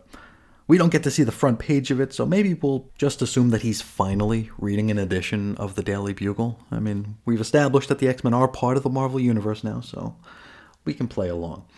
Anyway, there's an article in the paper that asks, Where's the Submariner? And Xavier wonders aloud if Prince Namor I might just be a mutant. Now, as if struck by a bolt of lightning, Xavier now knows the X Men's next mission. They're to find Namor and make sure he doesn't join Magneto's Brotherhood of Evil Mutants. And just like that, we shift scenes to Magneto. And you'll never in a million billion years guess what he's talking about. Anybody? He is, of course, instructing the Brotherhood that they must find and recruit the Submariner. Now, Toad comments on Namor's strength and wonders if he might just be a little bit too strong for Magneto to control, which gets a bellow of silence from our master of magnetism. Just then, the Brotherhood is attacked by Cyclops. What? Well, no, not really. We just get a page of the baddies fighting a masterminded illusion of Cyclops. Whoops. Uh, we do find out here that Quicksilver can outrun an illusional optic blast, though, so uh, there's that, I guess. Magneto zaps Mastermind with a magnetic power blast as he hobbles over to his recliner. He then plops himself down and does something I bet you didn't know Magneto could do. Because I didn't. he astrally projects himself out of his body to try and seek out Namor. Uh, let's try to no prize this. Maybe this is something we can assume Astra, remember Astra, who won't actually be created until 1999 but was retroactively added to the Brotherhood as a founding member. Maybe she's helping with this in her, uh, you know, behind the scenes, behind the curtain here. I mean, her name is Astra. I couldn't tell you what her powers are, but I mean, from the name Astra, Astral, yeah, it doesn't matter. Anyway, let's head back to Xavier's, where uh, this might come as a complete and total shock, but the X Men are training in the Danger Room. Thankfully, we do not have to sit through a half dozen pages of this today. Xavier leaves Scott in charge of the sesh, and uh, he goes over and conks out so he can astrally project himself to search for the Submariner. And we watch as his uh, astral projection walks into the ocean and deep to the bottom of the drink. There, he senses Magneto's evil presence and decides to uh, retreat for a bit. He's just going to let his adversary do the legwork for him here. And so we catch back up to Magneto's astral form, and he happens upon Namor's underwater kingdom. He pops his head into the throne room, or wherever, to discover that the Atlantean prince is throwing a major temper tantrum. You see, he's upset about his recent loss against the Fantastic Four and how Sue Storm just, uh, she doesn't love him. She doesn't return his affection. And uh, this right here marks the first time we get an editor's footnote pointing us to another Marvel mag. So definitely the X Men are part of the shared universe here. Uh, for completionist sake, the footnote goes to Fantastic Four number 27. Now, Namor's having a fit, throwing stuff all over the place and Magneto decides that he's far too heated at the moment to be approached about a working relationship, especially one that would see Namor in the subordinate role. He figures he'll just use one of the remaining Atlanteans to do his dirty work for him. Magneto approaches a weird mustachioed Atlantean to get this thing done. He commands the Fishman to convince Namor that it's in his best interest to join Magneto's Brotherhood after which, this weirdo fishman can slide into Namor's Atlantean role as ruler of the underwater kingdom. And the fishman likes what the, uh, you know, the ghostly apparition of Magneto suggests, so uh, he's in. Let's go back to the mansion. Xavier tells the team that they're ready for their next mission. Now, it's worth noting here that Marvel Girl's look and costume has changed a little bit. Uh, she's now wearing the cat's eye mask rather than the head sock, and her hair has been straightened. The professor speaks of Magneto's lonely island, confirming that he's been able to deduce its location as being 50 miles south of Bermuda, so I guess this is Island M then. Uh, you'll know it's Magneto's island if you see it, because it has a, uh, well, like a three story gigantic horseshoe magnet on it. I mean, he's not, uh, he's not hiding who he is, I guess. And so, before we know it, the X Men and the Prof have boarded the X Galleon and are sailing to the Bermuda Triangle. Angel does some flying about to look for Island M on the horizon, but can't see anything. Xavier suggests that uh, maybe Warren's eyesight isn't as keen as his brand new TV video camera, which is kind of a jerk thing to say. I'm pretty sure he's just bragging that he owns a TV camera back in 1964. And to which, uh, you know, I gotta say, I'm sure Jean is really impressed, Chuck. She is totally into you now. Anyway, Xavier has Jean TK the TV cam way up in the air to try to locate the nebulous island, but alas, it does not. So I think Charlie owes Warren an apology. Now, you want to hear something stupid? Mm-hmm. Um, now, rather than just having Jean TK the TV cam back down, Xavier asks Beast to retrieve it from like way up in the air. And so Beast climbs the crow's nest and then swings out of it with a rope in his mouth to nab the thing. Only, I mean, we know that Beast doesn't have the best of luck with ropes. You know, last time he grabbed a rope, it was actually camouflaged paper. And so, just like that, it snaps, sending him careening toward the deck below. Jean tries to slow his descent using some TK, uh, but he's too heavy, even though I'm pretty sure she's moved Beast around before. Uh, Bobby, thankfully, manifests a pile of snow, or maybe it's ice cream, for uh, Hank to plop into. After Hank lands, Cyclops lambastes him for nearly damaging the professor's super expensive and impressive TV camera. Warren heads over to Xavier to inquire about whether or not Magneto might be using a sort of mental screen to hide his island. Charles is quick to point out that there is no screen on this planet that he can't bust through. So, uh, okay, dude, settle down. Settle down. Nobody's questioning your strength or your abilities. Just uh, cool your jets. Meanwhile, back under the sea, Namor is approached by that fishman about joining up with Magneto's Brotherhood of Evil Mutants. And Namor brushes off this notion. Until the fishman suggests that Namor himself might just be a mutant.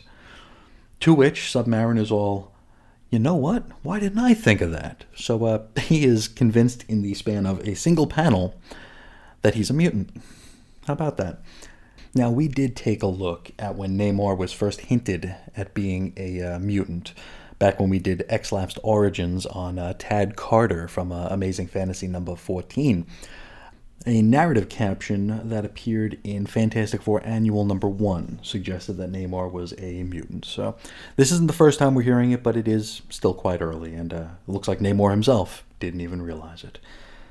Now, the Submariner reflects on the last time he tried to team up, and an editor's footnote points us to his brief association with the Hulk over in Avengers number 3, so yet another sign of the shared universe. Though, you know, I do suppose that Namor being here at all is a sure sign of that as well. Anyway, Namor decides that he'll pitch in with Magneto, and so he heads to Island M in his sleek undersea racer. Upon arrival, Magneto is pleased as punch to see him, and he begins to speak, until Namor hits him with a silence. So, a uh, heck of a role reversal for all mags here. Submariner then takes a walk around the island to ensure he didn't just walk into a trap. Magneto decides to have Wanda use her feminine wiles in order to lower Namor's defenses, which, uh, again, no comment, I guess.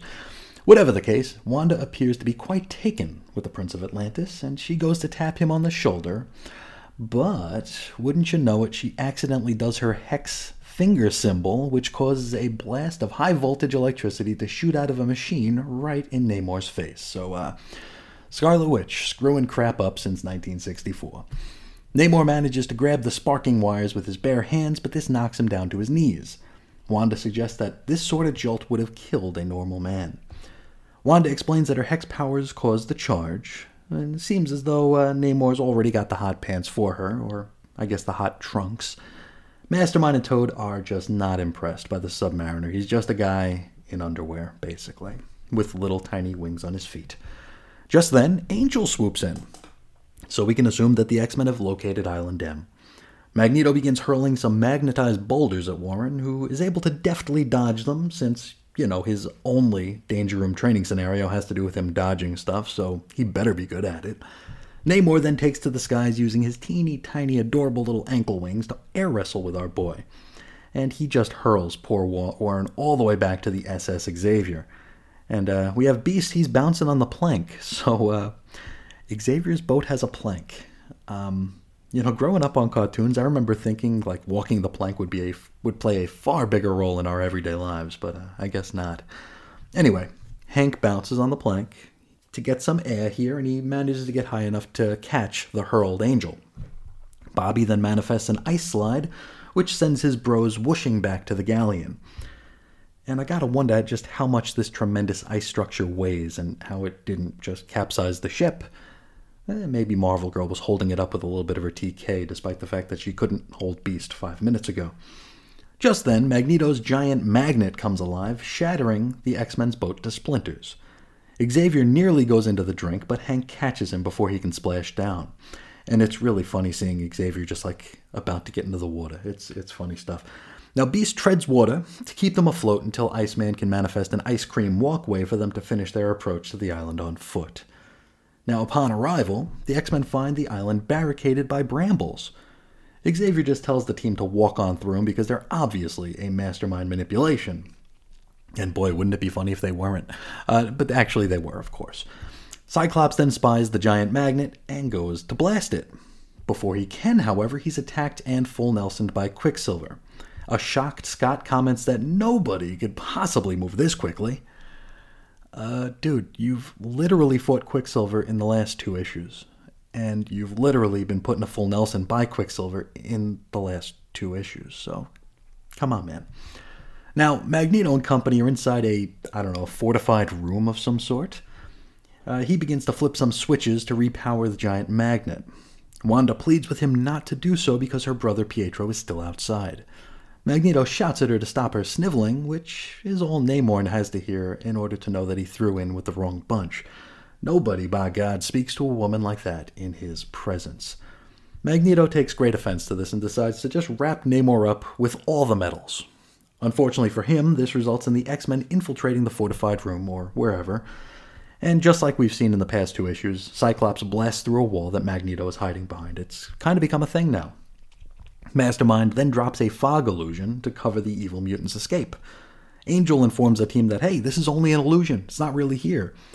To which Beast says, yeah, but it's fog. So, illusion or not, we still can't see through it, so maybe calm down. Iceman decides to blindly go Iceman at this point, perhaps the first time that he taps into his Omega level mutant power. You see, he manifests so much ice that it very nearly, literally, freezes Mastermind into immobility. He barely manages to escape outside. Before they can leave, however, Wanda proclaims that she refuses to leave her brother behind. Magneto's all, hey, it's your funeral, Tuts, and he just basically boots her back inside. So now, we're left with the X Men versus the Scarlet Witch and the Submariner. Sorta. Uh, Wanda demands that they release her brother, but the X Men ain't exactly feeling it. Namor then demands that they release her brother, to which the X Men decide to attack. Uh, it's not terribly effective. Uh, Beast kind of just hurls himself at Namor and bounces right off his chest, and uh, then he punches him a bunch, and it's kind of like that uh, that meme panel of uh, Spider-Man punching Superman's uh, you know belly, and it's just like not doing anything. Angel then gets hurled again. That's kind of what he does. Uh, Namor then shrugs off the full brunt of a Cyclops optic blast. Wanda then hexes Cyclops into losing his balance, and it looks as though Namor is just about to go in for the kill when Xavier demands that he halt. He and Jean emerge from uh, wherever they were, and uh, they've got a catatonic Quicksilver with them. Now, Wanda is completely flummoxed at the sight of her beautiful brainwashed brother. Xavier informs the not so baddies that they've been used as pawns by Magneto. Namor, as you might imagine, takes great offense to such an assertion. The X Men freak out a little bit, but Xavier assures them that Submariner isn't a murderer here. Uh, they've got nothing to worry about from him. He then releases Quicksilver from his mental slumber, warning that there will soon be a far bigger battle with Magneto. Now, by now, Namor is wishing he'd never even heard the word mutant and goes to walk back into the drink. Meanwhile, Magneto and the rest have arrived back at that giant magnet, so, uh, I mean, the island didn't look quite that big. I, I gotta wonder how big it is. He then fires the magnetic pulse at Namor, who, it turns out, is able to overwhelm it, sending shockwaves back landward, destroying that magnet. Magneto and company then rush for a magnet jet and skidoo. We hear that Quicksilver and the Scarlet Witch will be rejoining the Brotherhood due to a uh, mental suggestion or command that Magneto had implanted in them, another sign that Magneto has mental powers. And we close out with Jean saying that she's quite glad that the Scarlet Witch didn't wind up joining the X Men because she's far too attractive. Girls, am I right? uh, well, that's where we leave it. So, what did we all think of this one? Um, I gotta say, this was probably the best paced out of the last three issues. Uh, issue four was just really, really, really, really dense and long. Um, five was a little bit better, but this one felt like it was a, it flowed a bit better. It wasn't, you know, I hate using the word chore. I mean, especially since we're reading comic books here, and comic book reading should never be a chore. But uh, this one felt like far less of a chore than issues four and five did. I think Namor is just a, a really fun character. Um, I, I like his sort of like ambiguity. You don't know if he's a good guy or a bad guy. Sometimes he's bad, sometimes he's good. He's always just written to be very uh, complex and fun. He's a character that you either love to hate or you uh, you hate that you love. You know, it, he's just a real fun character, and the fact that he's here, of course, is proof positive that you know, the X Men, the Fantastic Four, Spider Man, the Avengers, they all breathe the same air, right? They're all in the same universe, which is really, really cool. That's one of the things that brought me to uh, to Marvel in the first place. Just that feeling that there was this universe that everybody shared, right? it's part of the reason why it took me so long to get into things like pre-crisis DC because the you know the infinite Earths really made me feel like uh, like nothing mattered, right? Because anything could be written away, anything could be explained away as being something on a different planet, different Earth, a different galaxy. It would give creators a lot more freedom and flexibility to tell stories that uh, you might not be able to do with the prime characters. Like you can you can kill Batman on Earth two, you can marry uh, you know Lois and Clark on Earth two, all those things that you you maybe might want to do on Earth 1 or Earth Prime or Earth uh, 0, whatever you're calling the main Earth. But you can't, you know, upset the apple cart too much. You could just put them on a different Earth. That made it feel like things didn't matter to me. Um, it was just like, it was basically like reading Marvel What Ifs, which I hate. I'm not a fan of the Marvel What Ifs because so many of them feel the same, right? It's always like, how are we going to destroy the world this time? And it would always be like a benign thing and like the joke that I've heard people make is like Peter Parker forgot to brush his teeth one day and the world ended.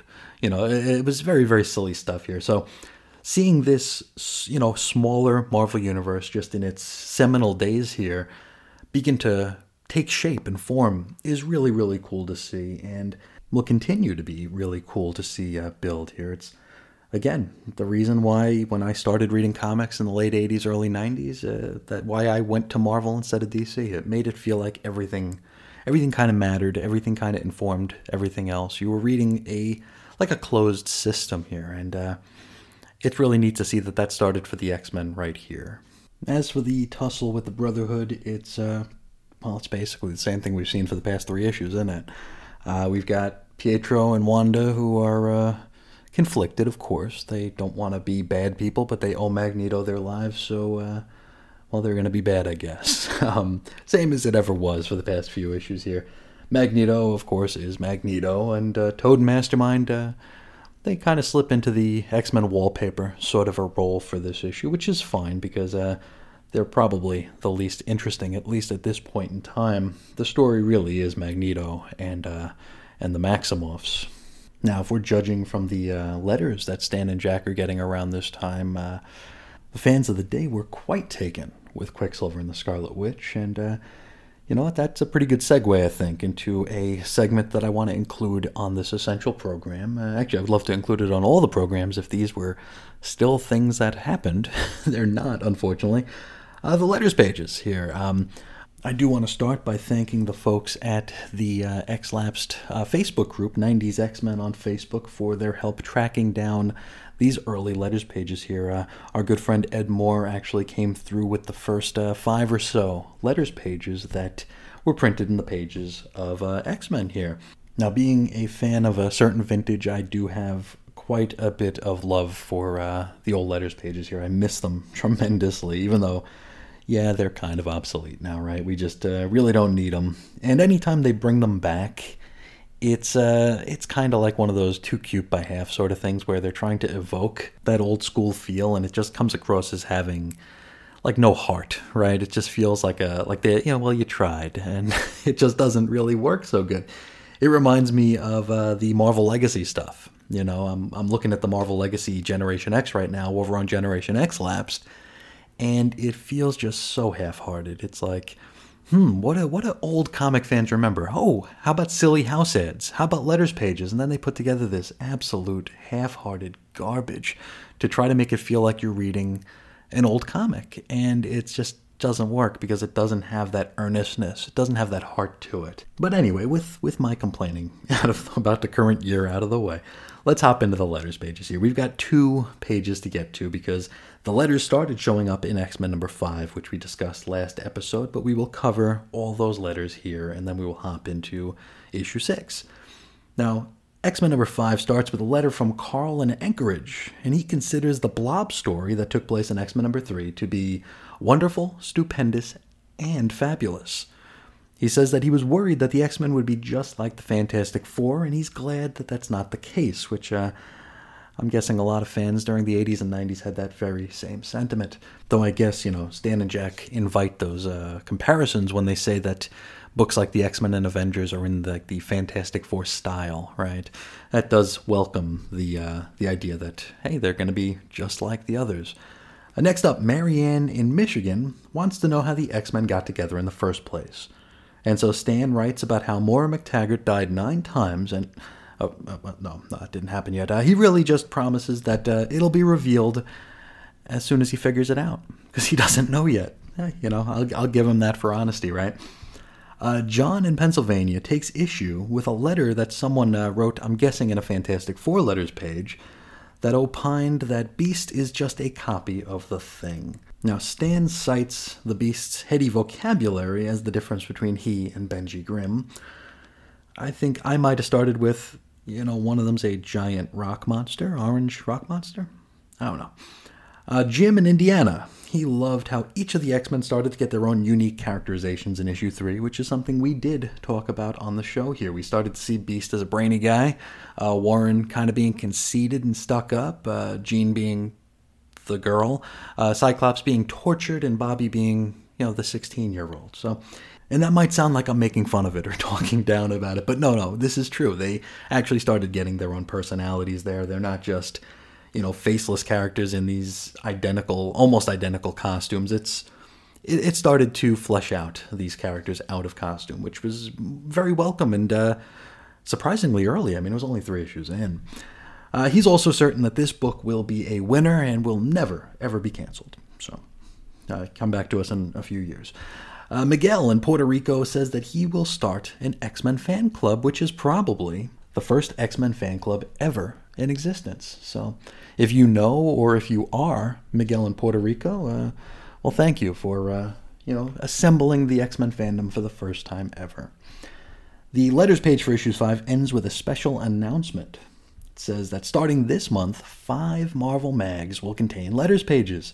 Where it was previously just Spider Man and the Fantastic Four, now it'll be the Amazing Spider Man, Fantastic Four, the X Men, obviously, the Avengers, and Sergeant Fury. Also, the X Men are going to be appearing in Fantastic Four number 28, which, uh, hey, we might just have to be getting to here at the Essentials. Hmm. Next, we hop into X Men number 6's letters page, which talks about X Men number 4, the seminal slog that introduced the Brotherhood and, of course, the Pretender. Uh, Freddy in Brooklyn. He wants Quicksilver and the Scarlet Witch to join the X Men. He goes so far as to consider Quicksilver to be the most exciting superhero he's seen since Spider Man. Wow. Um, hmm. Uh, has, has he heard of the Flash? Um, I don't. I don't know. Uh, yeah. So people are very taken with uh, Pietro and Wanda here. It's uh, every letter we read here, they're going to have a lot of nice things to say about the Maximoffs here. Next up, Larry in Michigan. He loves the Brotherhood of Evil Mutants. Which, you know, I've got some good news for you, Larry. They ain't going nowhere. They're going to be around for a bit. He absolutely adores Quicksilver and the Scarlet Witch. He says that he hated the art for the X Men at first, like back in issue one, but he likes it a lot now. And, uh, hmm, Larry, Larry, Larry, Larry. He uh, suggests that they that Iceman's name is boring, which I mean, it basically is exactly what it says on the tin, right? He's Iceman, even though he looks more like a snowman. But Iceman is, uh, you know, easy, rolls off the tongue.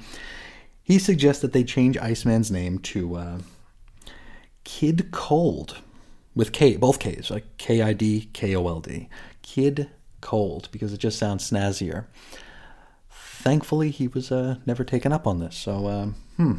Next up, Susan in San Jose. She introduces herself as a humble housewife, which is kind of weird. Makes me feel like some of these letters might be planted. I don't know. Uh, she wants Quicksilver and the Scarlet Witch to join the X Men, just like, well, everybody, it seems. Uh, next up, James in Pennsylvania. He considers X Men number four to be the best Marvel mag ever and he compares it to the works of Jules Verne and H.G. Wells. Uh, he states that uh, Marvel Girl pulled a boner on page 19, which I don't recall, and considering uh, that we did see her tucking the professor into his wheelchair, I hope. Uh, never mind, never mind. Um, he also loves Pietro and Wanda. Duh, everyone does. Last and, well, probably least, uh, Kathleen in Missouri. She loves Marvel, but hates how many words they cram on the covers. Well, Kathleen, if you're still out there and still uh, are tangentially into or maybe completely into comics, I wonder what your thoughts are on current year covers where you get the pin-up cover, right? You get the pin-up, you get the blank cover, you get the the pencil sketch cover, you get the 55 variant covers, you get the Wolverine as a baby cover, you get Cyclops as a hot dog cover. I wonder what your thought. I'd love to hear uh, the thoughts of a uh, Silver Age fan who was complaining about the covers back then. What were your thoughts on the books of today? Hell, what the what were your thoughts on the books of the '90s with the the holograms, the the foil, the embossing, the the chromium, all that good stuff? I'd love to hear your thoughts on that, Kathleen. If you are out there, please feel free to write in. Uh, you know, uh, weirdcomicshistory at gmail.com. Now, this issue ends with a special announcement as well. Now, Marvel states that they have received, quote, a zillion letters which demand that X Men be made monthly. That will not happen for quite some time, um, the late 70s, if I'm not mistaken. And uh, Stan puts it out there. He asks if the readers think that Namor is actually a mutant. And he even goes as far as to offer a no prize to anyone who can make it work. So, uh, thinking caps on and uh, get writing, you know? Um, I'm surprised that he's still a mutant these days, considering everything that's gone on at Marvel over the past uh, decade and a half. So that'll do it for uh, our letters page for both X Men number five and X Men number six. We're going to be uh, making this a regular feature on the Essentials when uh, whenever we do an Essential episode. So I hope you enjoyed this. And I definitely look forward to hearing some thoughts on uh, not only the issue itself, but uh, but these fun letters as well. It's a it's great to be able to dig into the, the the gestalt, right, and to actually have some measure of first-hand or I guess second-hand uh, tone and tenor of what the fandom thought about these things. It's one of my very favorite things to do as a uh, you know card-carrying certified fake-ass comics historian. Um, I, I love knowing what people thought in in the time. Right, uh, it's one of the reasons that I still will spend hours and hours and hours digging through ancient, uh, you know, pre prehistoric internet Usenet posts where we can get like almost, you know, relatively speaking, real time reactions to some of our favorites, not so favorites, and just some seminal moments in comics history. So this is going to be a lot of fun, I think. Uh, I hope you guys enjoyed this little dip into the uh, into the fandom of the day, as well as the issue itself, where the X Men are firmly established as being parts of the shared Marvel universe. But I think that's where we'll leave it for today. If anybody would like to write in and talk about anything your heart desires, please feel free to do so. You can find me on Twitter at Ace Comics. You can find me on Instagram at 90s X-Men. You can shoot me an email over to weirdcomicshistory at gmail.com, or you can leave a voicemail at our little hotline.